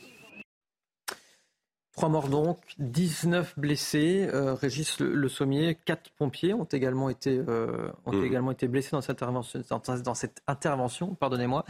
Euh, on peut leur rendre hommage aussi ce matin. Oui, on, les appelle les soldats du feu, et là, c'est mérité, c'est encore plus. Euh, on, mesure, euh, comment, à, à l'aune de ces victimes, euh, de ces pompiers blessés, quelle est la, toute la difficulté de, de ce travail, mais surtout ce que ce que ce que démontre cette affaire, c'est c'est la vétusté des, des, immeubles, la vétusté de, de certains endroits. C'était pas la première fois. Euh, on se souvient de ce qui s'est passé à Marseille. On sait, il y a eu des, euh, souvent dans les centres-villes d'ailleurs, euh, avec des immeubles qui ne sont plus aux normes et qui continuent à héberger des gens. Euh, souvent d'ailleurs, euh, beaucoup. Alors il y a aussi la question des marchands de sommeil mmh. euh, qui font comment résider des gens dans des dans des endroits absolument insalubres. tout ça nécessite une réflexion, d'arriver à pouvoir justement euh, dépister euh, quels bâtiments euh, ne sont plus aptes justement à accueillir des gens. Et là, je pense qu'il y aura une enquête de fond qui permettra de déterminer si l'immeuble était aux normes ou pas. Michel Taube Je ne sais pas si c'est un, logement social, s'il y a un bailleur social derrière mmh. ou des propriétés privées. On peut s'attendre à ce que ce soit un bailleur social. Et c'est vrai qu'il y a des des conditions de, de, vétusté, des problèmes de, de, moyens des bailleurs sociaux, des locataires qui ont des retards de paiement de leurs charges parce que mhm. les temps sont durs. Et oui, c'est un drame avec des morts, donc il faut avoir un, un, moment, une pensée de, de recueillement, mais c'est aussi un drame tellement représentatif de l'état de, vétusté de certains ghettos sociaux dans lesquels euh, qui sont très très nombreux dans notre pays. Euh, Madame Agresti-Roubache, qui est nouvelle euh, secrétaire d'État à la ville, son secrétariat d'État, c'est quand même inédit, il faut le saluer, est rattaché au ministère de l'Intérieur.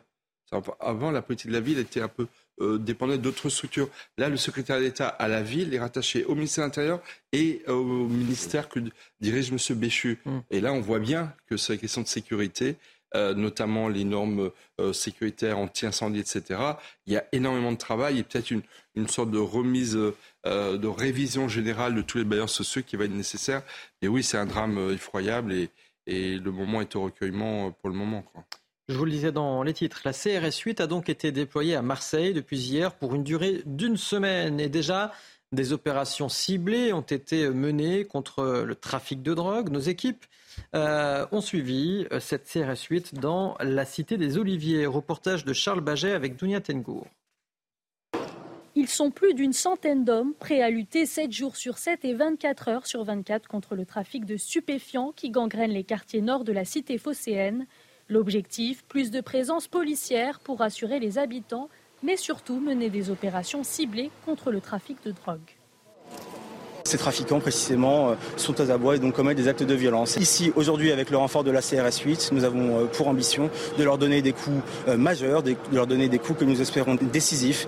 L'arrivée de l'unité spécialisée contre les violences urbaines est accueillie comme un soulagement pour certains habitants. J'espère qu'ils viendront déjà en très grand nombre, parce qu'il y en a besoin ici dans, dans cette ville où, où il y a beaucoup d'insécurité. D'autres, au contraire, doutent de son efficacité. J'y crois pas. Parce que quand vous passez sur un canebière que vous voyez les CRS qui restent dans leur véhicule, s'ils font la même chose, ça ne changera rien. Envoyée en renfort à Marseille pour une durée initiale d'une semaine, la CRS 8, capable de se mobiliser en 15 minutes seulement, doit agir alors que la ville connaît une recrudescence de violence. Depuis le début de l'année, 36 personnes ont perdu la vie sur fond de trafic de drogue.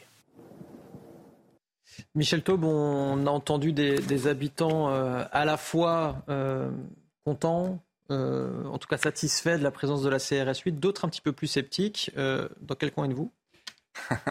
Je pense qu'il y a une demande de sécurité qui est très importante à Marseille. à la fois parce qu'il y a des morts, 36 morts depuis le début de l'année.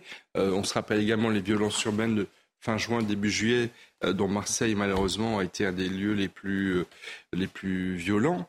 Euh, après, encore une fois, que va pouvoir faire en sept jours mmh. cette compagnie d'élite, la CRS 8, pour lutter contre le trafic de drogue qui en fait est, le résultat d'une guerre des gangs et pour laquelle, à mon avis, il faut surtout renforcer les moyens de la police judiciaire plus que d'une présence massive et musclée de la police. Après, la CRS 8 est très utile et c'est une unité d'élite. À mon avis, vu l'augmentation des violences urbaines, il en faudrait plusieurs des unités d'élite de la sorte, mais peut-être plus pour le maintien de l'ordre public que pour, encore une fois, une lutte en profondeur contre les, les, gangs qui gangrènent euh, la ville de Marseille. Ou encore une fois, là, c'est vraiment c'est de l'enquête du judiciaire. Alors peut-être qu'il se prépare euh, des coups de filet dans certains milieux euh, de la pègre, de la drogue marseillaise et pour cela, ils auraient peut-être besoin de la CRS 8. Mais en termes d'ordre public, je comprends pas trop. Après, bravo pour l'effet d'annonce politique, c'est plutôt réussi de la part de Gérald Darmanin. Mmh.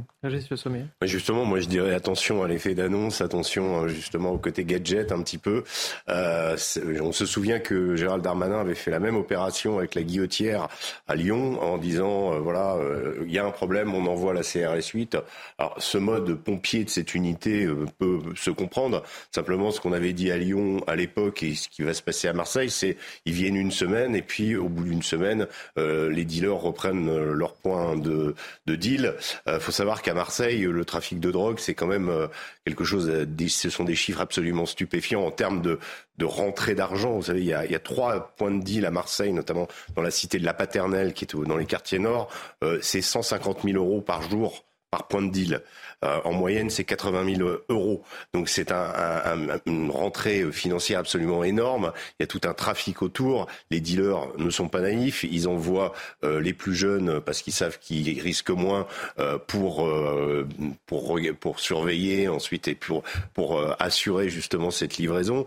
il y a quand même un effet qui mérite à Marseille d'être plus plus suivi qu'une semaine d'une super unité. Depuis le début de l'année, je crois qu'on est à 39 morts dans la guerre des gangs. Parce y a, jusqu'à présent, il y avait deux gangs principaux qui se, se battaient, et maintenant, euh, le trafic et, les règlements de compte sont en train de se, euh, de, de, se produire maintenant dans toute la ville. Euh, donc il y, a, il y, a, plusieurs acteurs, et donc il y a une multiplication du nombre de morts. 39 morts, je crois que c'est ce qu'on avait pour la totalité de l'année dernière, nous, ne sommes qu'au mois d'août. Donc il y a vraiment une aggravation de la situation euh, en temps au niveau du, du, mm. du, du, du trafic de drogue qu'au niveau des règlements de compte. Et je crois malheureusement que ce n'est pas une semaine simplement de présence de cette super unité euh, qui va changer la donne. Oui, vous avez appuyé sur un, sur un point, Régis Le Sommier. C'est vrai que euh, j'avais rencontré un, un, médiateur justement des, de ces quartiers de Marseille qui m'avait amené pour un reportage euh, pour, Canal+, justement, euh, dans la cité de la Castellane. Mmh. Euh, impossible d'y rentrer de une. Et mmh. effectivement, à la vue de tous les habitants, il y a ces fameux choufs, ces, mmh. ces, surveillants, en tout cas ces, ces, personnes qui sont installées bien confortablement dans des canapés, la police qui passe devant, qui ne fait rien du tout. Et le médiateur me disait, que peut-on y faire? Rien, parce qu'il gagne en une semaine ce qu'il gagnerait en un mois, en, en, allant euh, faire un petit boulot, etc. C'est ce qu'on appelle euh, des territoires perdus de la République. Hum. Parce qu'effectivement, euh, effectivement, le territoire a été conquis par des dealers et, des trafiquants qui, qui, ont pris, qui ont pris le pouvoir. moi, quand je parlais de coup de com', j'y mettais une part d'ironie. Hum. j'y mettais d'autant plus d'ironie que c'est la troisième fois que la CRS 8 est envoyée à Marseille depuis le hum. début de l'année. C'est la troisième fois. Or, les morts n'ont pas cessé. Donc encore une fois, je pense que c'est une unité qui est extrêmement utile, mais pas pour cela, pas pour lutter contre le trafic de drogue. C'est pour intervenir en cas euh, de force majeure, euh, de, de violence urbaine, d'attentats, d'actes terroristes éventuellement. Mais, mais là, j'ai du mal à comprendre effectivement, et, je pense que les, malheureusement les Marseillais ne sont pas dupes. Euh, ils doivent euh, attendre non, sans quelques craintes euh, le huitième jour de la venue de l'SRS suisse, c'est-à-dire le mm. jour où elle va repartir. Non, mais c'était ce que disait un, des, une des personnes interviewées, c'est-à-dire qu'en fait, il faudrait une CRS 8 pour Marseille. Euh, et puis plusieurs pour la France, comme vous, l'avez dit tout à l'heure. Euh, si c'est simplement mettre une super unité pendant une semaine à Marseille et ensuite on revient dans, dans quelques mois, ça ne suffira pas à changer quoi que ce soit à la réalité locale. Un restaurant cachère a été la, cible de tags antisémites à Levallois-Perret, dans les Hauts-de-Seine. La devanture de l'établissement a été recouverte de plusieurs inscriptions écrites euh, en noir que vous allez découvrir dans, un instant, que je ne citerai pas, évidemment. Gérald Darmanin, ministre de l'Intérieur, a réagi, profondément choqué par ces inscriptions euh, antisémites insupportables. Grâce à la grande réactivité des policiers, l'auteur présumé a déjà pu être interpellé interpellé grâce justement au réseau de caméras de vidéosurveillance. Je vous propose d'écouter la maire de Levallois-Perret. Dès qu'on a pris connaissance de cet axe absolument euh, immonde, euh, comme vous le savez, à Levallois, nous bénéficions d'un réseau de vidéoprotection important, euh, ce qui a permis d'avoir une réaction très rapide. On a pris ça très au sérieux et l'officier de police judiciaire, qui a lui aussi été informé très vite, a immédiatement demandé à pouvoir visualiser ces images de vidéosurveillance. Euh, et euh, elles ont tout de suite donné un visuel très net euh, de, l'auteur des faits. et grâce à notre police municipale qui là aussi a été immédiatement mise à contribution. un signalement de l'individu a été transmis à l'ensemble de nos effectifs. Et ce sont eux, nos effectifs de la police municipale, qui, dans l'après-midi, ont identifié cette personne dans les rues de Levallois, l'ont interpellé et l'ont conduit, l'ont remis à l'officier de police judiciaire 8h15, l'essentiel de l'actu avec vous, Marine Sabourin. Si vous rentrez de vacances, bison futé rouge dans une large partie de la région Auvergne-Rhône-Alpes et orange dans le reste du pays. La journée est classée verte dans le sens des départs avec des températures caniculaires particulièrement éprouvantes dans 49 départements. Bison futé, Vinci Autoroute et les autorités appellent à la plus grande vigilance. Nouveau bombardement russe à Tchernikiv dans le nord de l'Ukraine. Au moins 7 personnes ont été tuées et 144 blessés, dont 15 enfants. Une attaque qui s'est déroulée le jour de la transfiguration du Seigneur, une importante fête religieuse orthodoxe. En droit international, cibler intentionnellement des objectifs civils constitue un crime de guerre, a la diplomatie française. Une messe en l'église Saint-Germain-l'Auxerrois célébrée à la mémoire du général Georges Lain à Paris, choisi par Emmanuel Macron pour orchestrer la reconstruction de Notre-Dame. Le général Jean-Louis Georges Lain est mort vendredi soir à 74 ans lors d'une randonnée dans les Pyrénées. Chef d'état-major des armées françaises de 2006 à 2010, il avait supervisé les opérations en Côte d'Ivoire, Afghanistan, dans les Balkans ou au Liban. Merci, euh, chère Marine. Vous restez bien autour de, la table. On aura besoin de vous dans, dans un instant, Marine Sabourin. Euh, avant, j'aurais voulu juste vous entendre là-dessus, Régis Le Sommet, sur ces tags antisémites à Levallois-Perret. à, quel moment on peut se dire que c'est une bonne idée de faire ce genre de choses? Bah ça, euh, c'est, je ne sais pas ce qui se passe dans la tête de cet individu. En tout cas, ce que je remarque, c'est qu'un certain nombre de villes, euh, ce que nous a expliqué la Madame Potier-Dumas, qui est la maire de Levallois-Perret, c'est que euh, la, la, vidéosurveillance, ça marche bien, c'est efficace, ça permet de, de, traquer un individu et quel que soit le, le forfait ou le effectué par cet individu, de le retrouver assez rapidement. Donc il y a quand même une démonstration d'une efficacité de ces caméras quand on sait que d'autres maires pas le citer, mais Éric Piolle, par exemple, à Grenoble, avait décidé qu'il y avait trop de caméras et qu'il fallait en enlever. Euh, donc je pense que le débat là-dessus, il est assez, il est assez, c'est quand même intéressant comme exemple, même s'il s'agit d'un individu isolé. Hum. Et euh, voilà, de, voir qu'il y a une réactivité qui est permise par, par un outil, un nouvel outil qui sert les intérêts publics.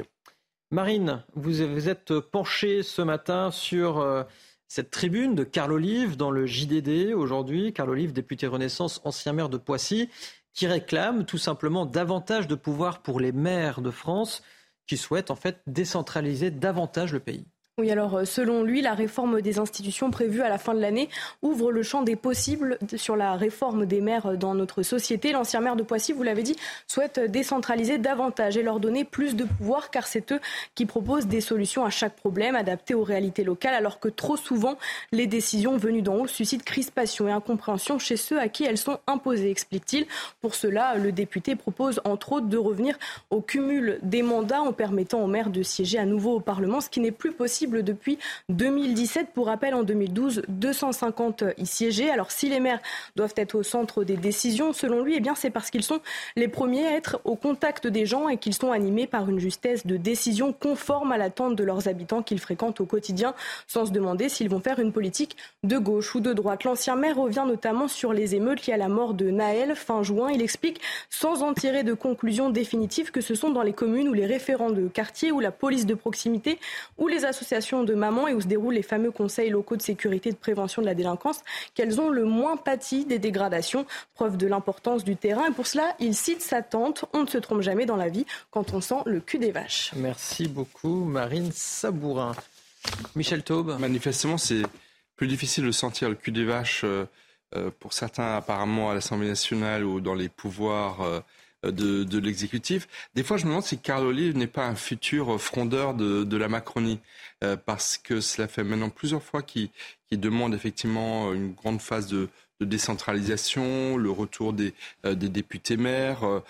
il accorde une tribune très longue hein, et très dense d'ailleurs au JDD, ce qui lui vaut déjà euh, d'être convoqué par euh, Sébastien Maillard, le nouveau patron des euh, députés Renaissance à l'Assemblée nationale. voilà. Maillard. mais, mais je salue, je salue cette initiative parce qu'effectivement, mm. sous la Macronie, les maires ont, ont eu la vie dure. leurs pouvoirs ont été en partie réduits.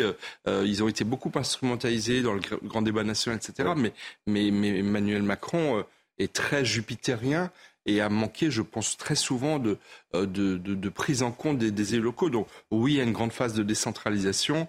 Est-ce qu'elle aboutira avec une possible réforme des institutions? J'y crois guère, vu les blocages euh, de, l'Assemblée nationale et l'absence de majorité pour le, pour le pouvoir, mais, c'est une, une initiative fort utile que prend Carl Olive.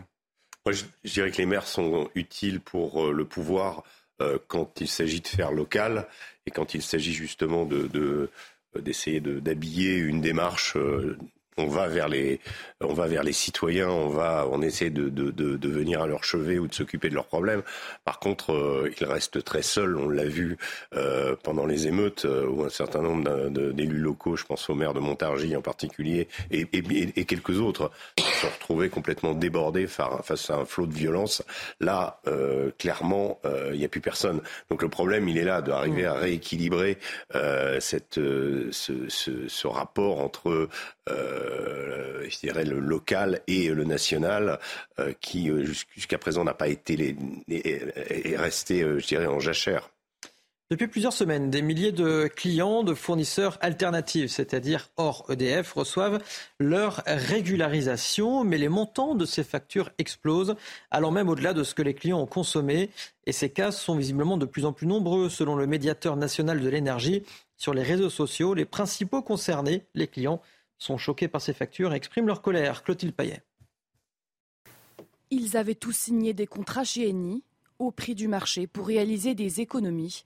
Aujourd'hui, c'est le choc lorsqu'ils découvrent le montant de leurs factures. De nombreux clients, choqués par cette hausse, expriment leur indignation sur les réseaux. J'ai reçu juste un mail euh, me disant que j'avais euh, une facture de 1290 euros.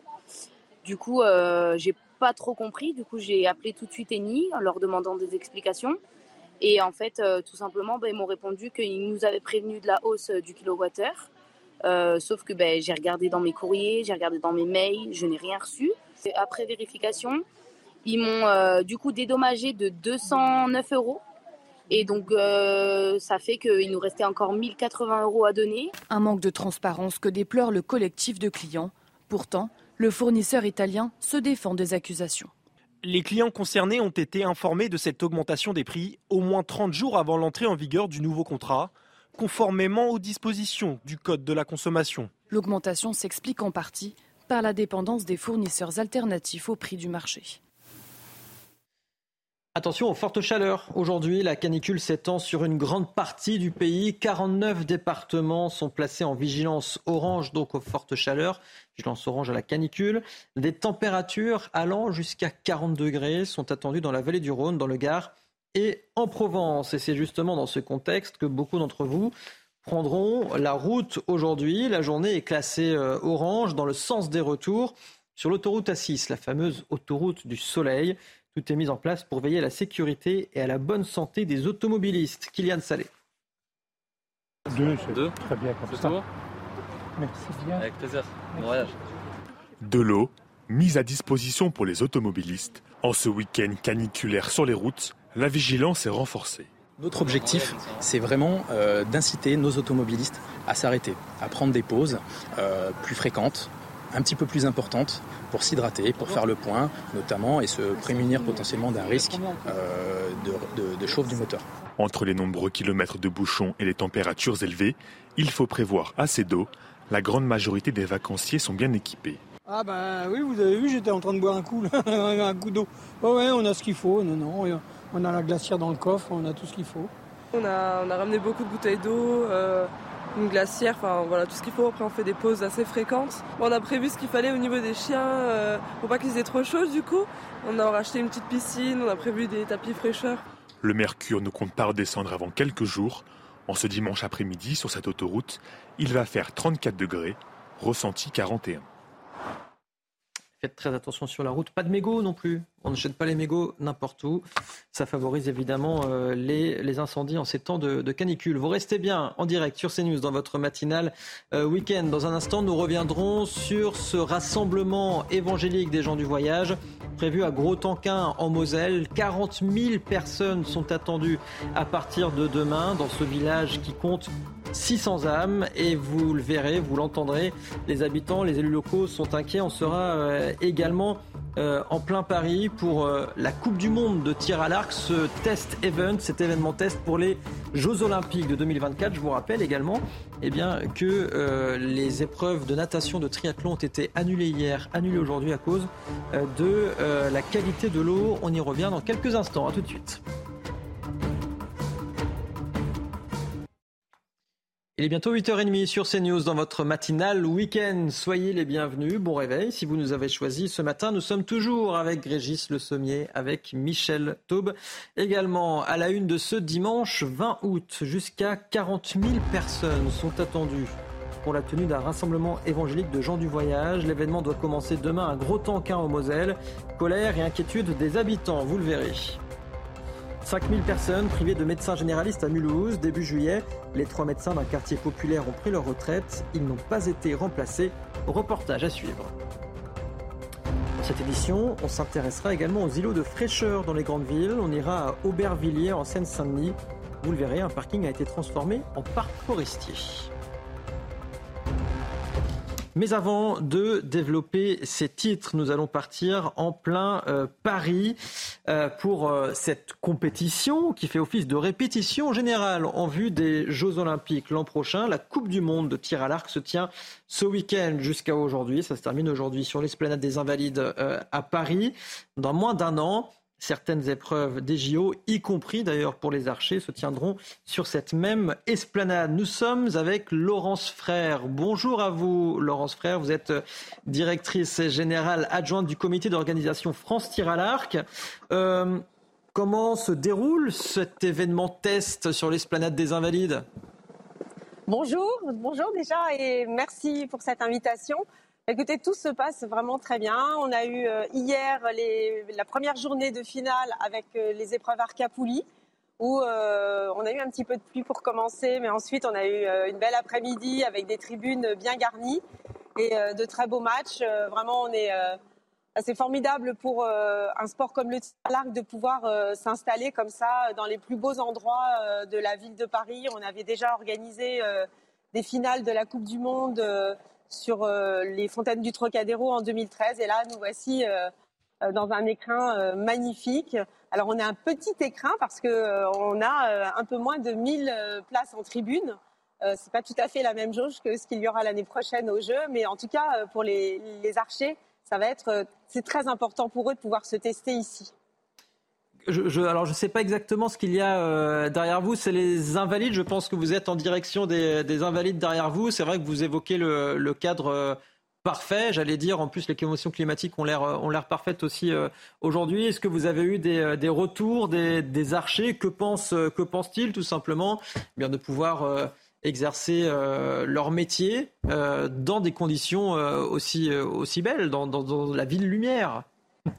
Euh, écoutez, ils sont très impatients parce que euh, forcément, euh, à chaque fois qu'il y a des Jeux olympiques quelque part, les délégations, les nations du monde entier essayent de reproduire le terrain sur lequel ils vont tirer pour les Jeux dans leur pays pour leur entraînement. Et là, on a eu une visite des capitaines d'équipe jeudi soir où on leur a fait visiter tout le site. donc on est dans l'axe de l'hôtel des Invalides et du pont Alexandre III qui est derrière moi. Et là, ce que vous voyez derrière moi, c'est le terrain de compétition. Donc c'est vraiment euh, comme euh, une petite arène. ce sera une plus grande arène, mais on a vraiment le public très très près euh, des archers. et puis les cibles à 70 mètres. Et puis c'est là que tout se joue pour gagner des médailles d'or. Donc ça a beaucoup intéressé les capitaines. Ils ont pris des mesures, ils ont regardé des plans pour essayer de s'approprier au maximum ce site en fait. Euh, effectivement, alors euh, sur l'esplanade des Invalides, il y aura, je crois, de l'athlétisme. Il y aura également effectivement le, tir à l'arc, qui est une troisième discipline euh, qui, qui m'échappe. très, très rapidement. Laurence Frère, sur le plan sportif, l'équipe de France de, tir à l'arc, allez combien? Une médaille d'or, deux médailles d'or l'année prochaine? Trois, quatre? Déjà, au tir à l'arc, il n'y a pas énormément d'épreuves. Donc déjà, une médaille, et si elle était en or, ce serait formidable. Alors aujourd'hui, on a une Française qui a particulièrement brillé sur la compétition cette semaine, c'est Lisa Barbelin, dans la discipline olympique, qui va disputer les demi-finales cet après-midi. Et euh, vraiment, elle avait déjà fait l'année 2021 euh, super. Euh, elle avait disputé ses premiers Jeux à Tokyo et elle, c'est une de nos bonnes chances. Et puis, évidemment, aux Jeux Olympiques, on pourra peut-être aussi jouer par équipe, que ce soit chez les hommes ou chez les femmes. Donc, on attend beaucoup de nos archers, ils se préparent très très fort. On a un nouvel entraîneur coréen qui est là pour les aider à, à être au plus haut niveau mondial et être compétitif l'année prochaine. Merci beaucoup, Laurence Frère, d'avoir été euh, avec nous ce matin pour nous évoquer cet événement test, cette Coupe du Monde de tir à l'arc euh, en vue des JO 2024. Néanmoins, un petit couac en termes, euh, j'allais dire, d'organisation, c'est pour le triathlon. L'épreuve de natation qui a été annulée hier, annulée aujourd'hui à cause de la qualité de l'eau, Michel Taube. Ça fait, ça fait tâche un petit peu. Ça fait des heures. Bon, d'abord, il faut saluer la tenue des Jeux Olympiques à Paris. Le monde entier va venir, il va y avoir des millions de touristes. Euh, c'est des jeux, c'est une fois par siècle. Hein. Le précédent à Paris, c'était en 1924, donc exactement, ça fera un siècle. Euh, non, après, en termes d'organisation, en termes de sécurité, il y a des inquiétudes. Euh, quant à la Seine, il y a une véritable inquiétude. Jacques Chirac avait dit il y a 30 ans qu'il se baignerait dans la Seine. Ben, ni lui ni ses successeurs ne l'ont fait. plus d'un milliard d'euros ont été mobilisés ces dernières années pour améliorer la qualité de l'eau de Seine.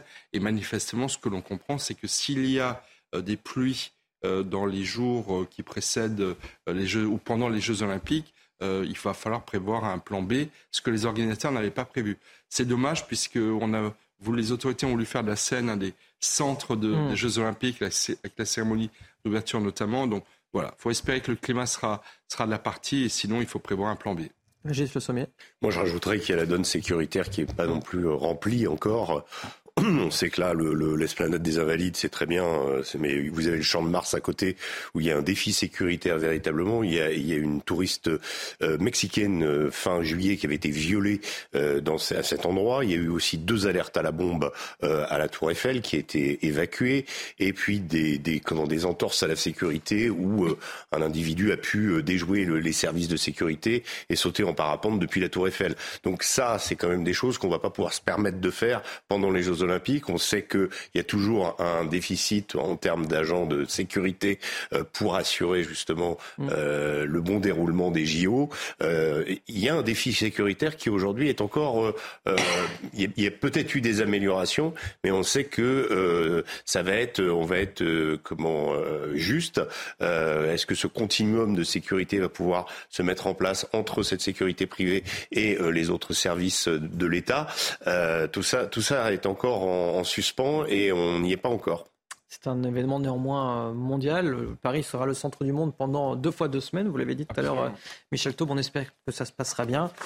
Et on en profitera, on participera à la fête quand même un petit peu. Voilà, autour de l'équipe de France. D'autant plus que les conditions de sécurité seront d'ici là. Absolument. On parlait de la vidéosurveillance tout à l'heure pour, pour le Valois, euh, mais le Parlement a voté une loi, une loi Jeux Olympiques à la fin de la dernière session parlementaire qui va permettre de renforcer les moyens de, surveillance euh, par vidéo caméra. Oui, c'est évidemment une priorité absolue, mais c'est comme partout. La sécurité, c'est la condition euh, du vivre ensemble, de la liberté, mm. du sport, etc. Donc, il faut vraiment espérer que euh, pour Gérald Darmanin, l'année sera très très chargée.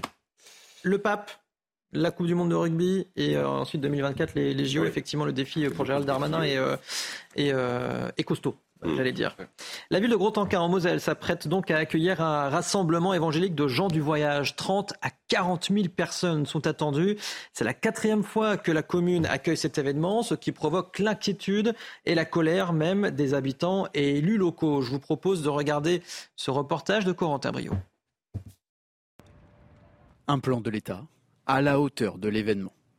Entre renforts de police et de gendarmerie, les élus autour du secteur de Gros-Tanquin tiennent à un dispositif d'ampleur pour compenser leur mécontentement. On attend quand même 300, 300, 300 personnes des forces de l'ordre qui seront sur place, donc c'est quasiment le double de ce qu'on avait euh, en 2017. Euh, une partie euh, hygiène renforcée également, des parties sanitaires renforcées.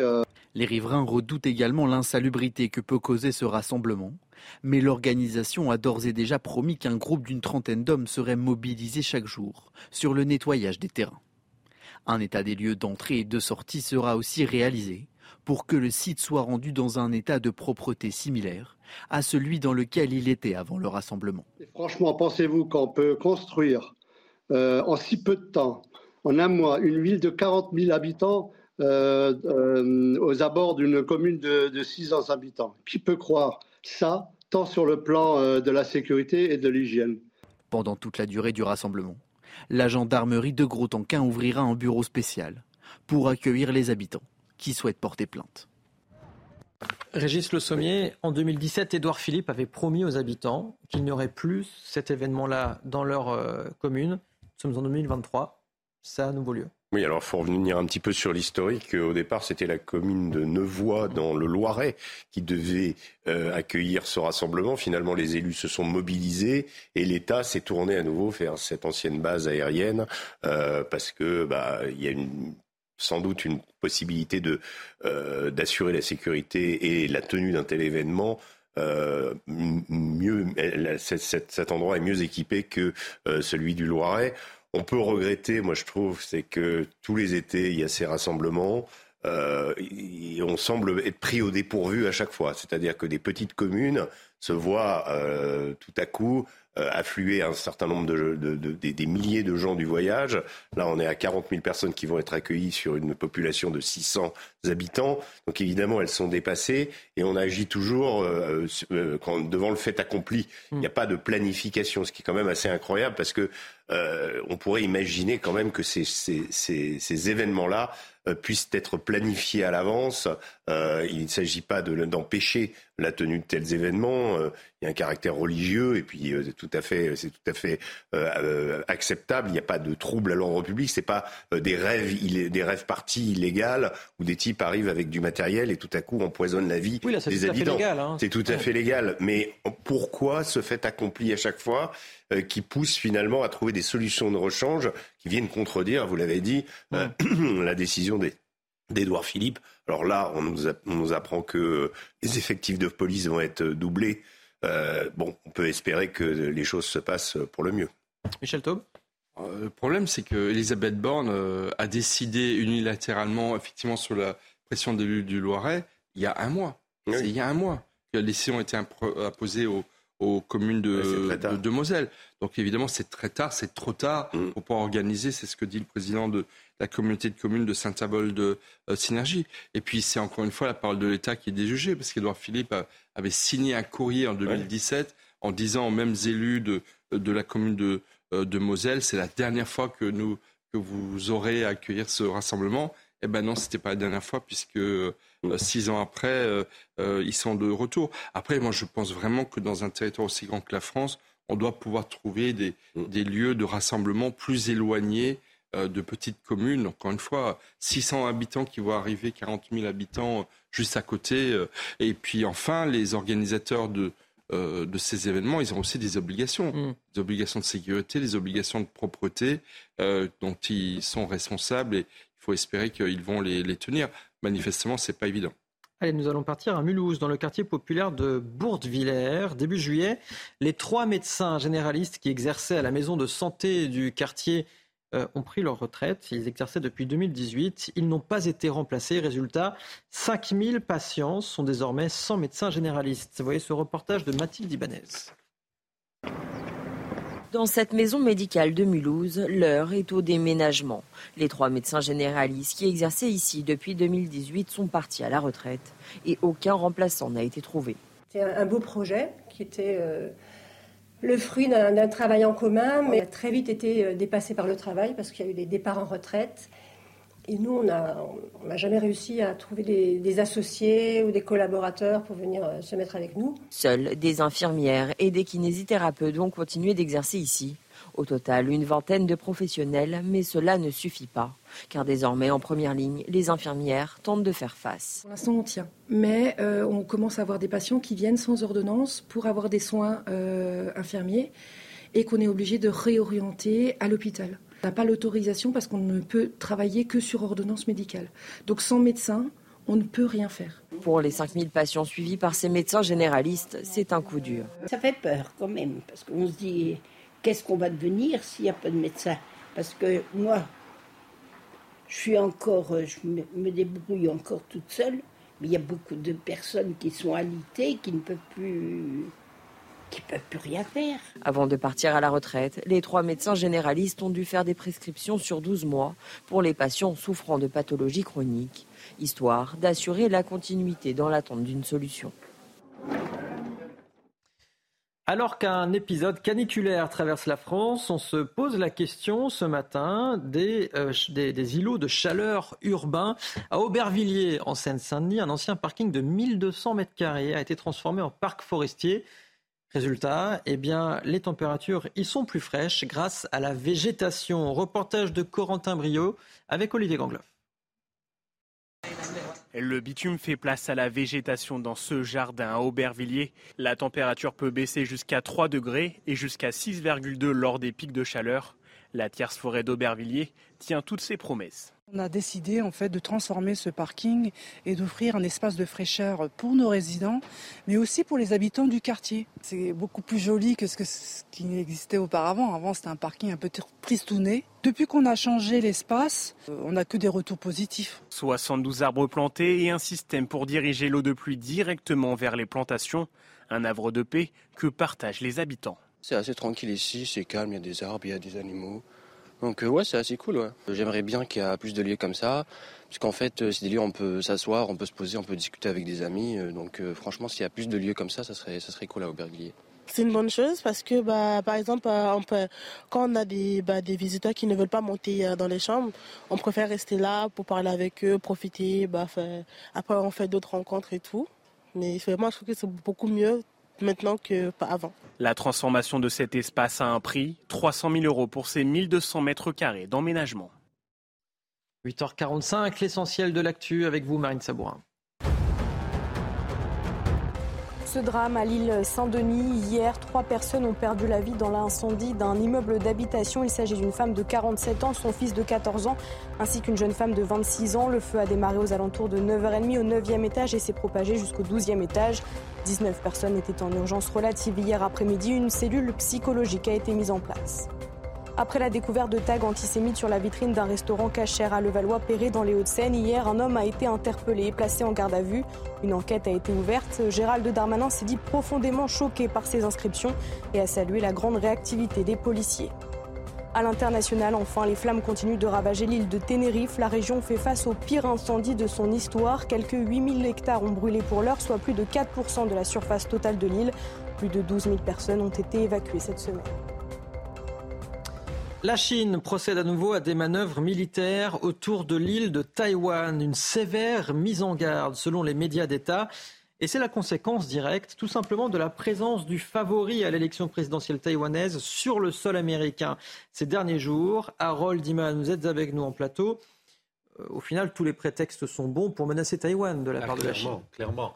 Et euh, c'est le vice-président William Lai qui euh, se rendait au Paraguay, le vice-président taïwanais donc, et il a fait une escale énorme aux États-Unis où il s'est exprimé en public plusieurs fois. Et donc ça, c'est inacceptable, d'autant plus que William Lai se présente aux élections présidentielles de janvier 2024 et a de très bonnes chances de l'emporter. Et euh, lui, il est partisan du sevrage de tous les liens avec la Chine populaire, même si les habitants de Taïwan sont euh, ethniquement chinois, quasiment tous. Euh, il y a ce problème politique, évidemment de ne pas être réunifié de force à la Chine. Or, la Chine, voilà ce qu'elle démontre, qu'elle est tout à fait prête à prendre de force l'île de euh, Taïwan et à chaque exercice, eh bien, elle améliore la coordination entre l'aviation et la marine. Et si on regarde sur la carte, vous comprendrez ce qu'elle essaye de faire sur cette petite distance entre euh, la Chine continentale et euh, l'île de Taïwan. Vous avez 150 kilomètres au plus étroit, mais elle pourrait passer derrière et attaquer de l'Est. Ça serait encore mieux. Donc, elle s'entraîne, elle s'entraîne. Elle l'a fait quelques heures après le départ d'Emmanuel Sarkozy en mai, quand il est allé en Chine, et euh, elle l'avait fait quand Emmanuel Macron, je crois, cher Harold. Qui est-ce que j'ai dit? Emmanuel Sarkozy. C'est un joli mix, hein, pourquoi pas mais ah bah oui, C'est l'heure matinale, mais il n'y avait pas d'attention là-dedans. Euh, Merci de m'avoir rattrapé. Et donc, euh, avant, c'était Nancy Pelosi, la, présidente de la Chambre des représentants, qui est allée là-bas, qui, a déclenché la même foudre. Mais voilà, Pékin ne tolère rien. Et en plus, comme Joe Biden avait reçu à Camp David euh, le président de Corée du Sud et le premier ministre japonais et les avait rabibochés contre la Corée du Nord, ça aussi c'était inacceptable pour Pékin. Donc il y avait toutes les raisons de faire ce genre de choses et on en verra d'autres. Régis Le Sommier, on en verra d'autres. Non, j'allais rappeler justement que l'été dernier, c'était l'épisode euh, Pelozzi qui, vient faire une tournée en, Asie. Il n'est pas du tout prévu qu'elle aille à Taïwan. Et puis, comme par hasard, son avion se pose à Taïwan. Et qu'est-ce que ça fait? Ben, Une levée de bouclier. Donc c'est un peu à chaque fois la même histoire. Ça fait euh, des années que ça dure, euh, avec des durcissements, des moments un peu plus. Euh, et puis cette manière et cette manie euh, qu'ont les Chinois de démontrer qu'ils peuvent bloquer Taïwan avec leur marine, parce qu'en général c'est ce qu'ils font. ils envoient leur marine, ils envoient leur porte-avions, les avions franchissent les eaux territoriales, et voilà, on dit la, la, Chine démontre en disant, ben voilà, si vous continuez, si vous allez plus loin, nous on risque, on peut potentiellement envahir l'île. Donc c'est c'est la, prochaine bataille qui se, mondiale qui se prépare entre la Chine et les États-Unis. C'est euh, on souhaite qu'elle ne débouche pas sur un conflit militaire, mais en tout cas, il y, a, euh, euh, il y a une énorme bataille qui est en train de se jouer. Voilà. Un petit peu plus légèrement, messieurs, pour terminer cette matinale week-end. Michel Taub, vous savez ce que c'est un twingiste? Non. C'est pas quelqu'un qui conduit une Twingo? Qui est fan de Twingo. et oui, ça existe, les fans de Twingo. Parce que la Twingo a 30 ans déjà, et pour fêter cet anniversaire, des centaines de passionnés sont rassemblés à l'aérodrome de Chamblay-Bussière en Meurthe-et-Moselle. 117 Twingo y sont exposés. Mathilde Ibanez. Une voiture qui, le temps d'une journée, se transforme en fusée. C'est possible ici en Lorraine, où les passionnés de la Twingo se réunissent pour fêter ses 30 ans avec pour chacun un souvenir particulier. Maman a acheté une Twingo, elle est arrivée avec la première Twingo. Moi, je l'ai découverte dans le garage avec justement ces petits feux tout ronds, ce petit sourire. Je me suis dit, oh, ce véhicule a tellement une bonne bouille, je veux ça quand je serai grande. Voilà, c'est parti de là. J'ai eu une première Twingo que malheureusement j'ai pas gardée longtemps parce qu'elle n'était pas en très très bon état et elle a fini accidentée, mais pas par ma faute. et donc, euh, j'en ai acheté une deuxième qui est celle-ci et que j'en suis vraiment tombée euh, red dingue amoureuse.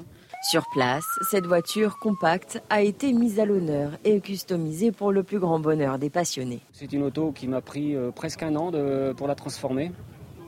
Donc je ne suis pas carrossier de métier, j'ai fait ce que j'ai pu, j'ai pris mon temps. J'ai cinq Twingo à la maison, donc donc on connaît un peu les autos.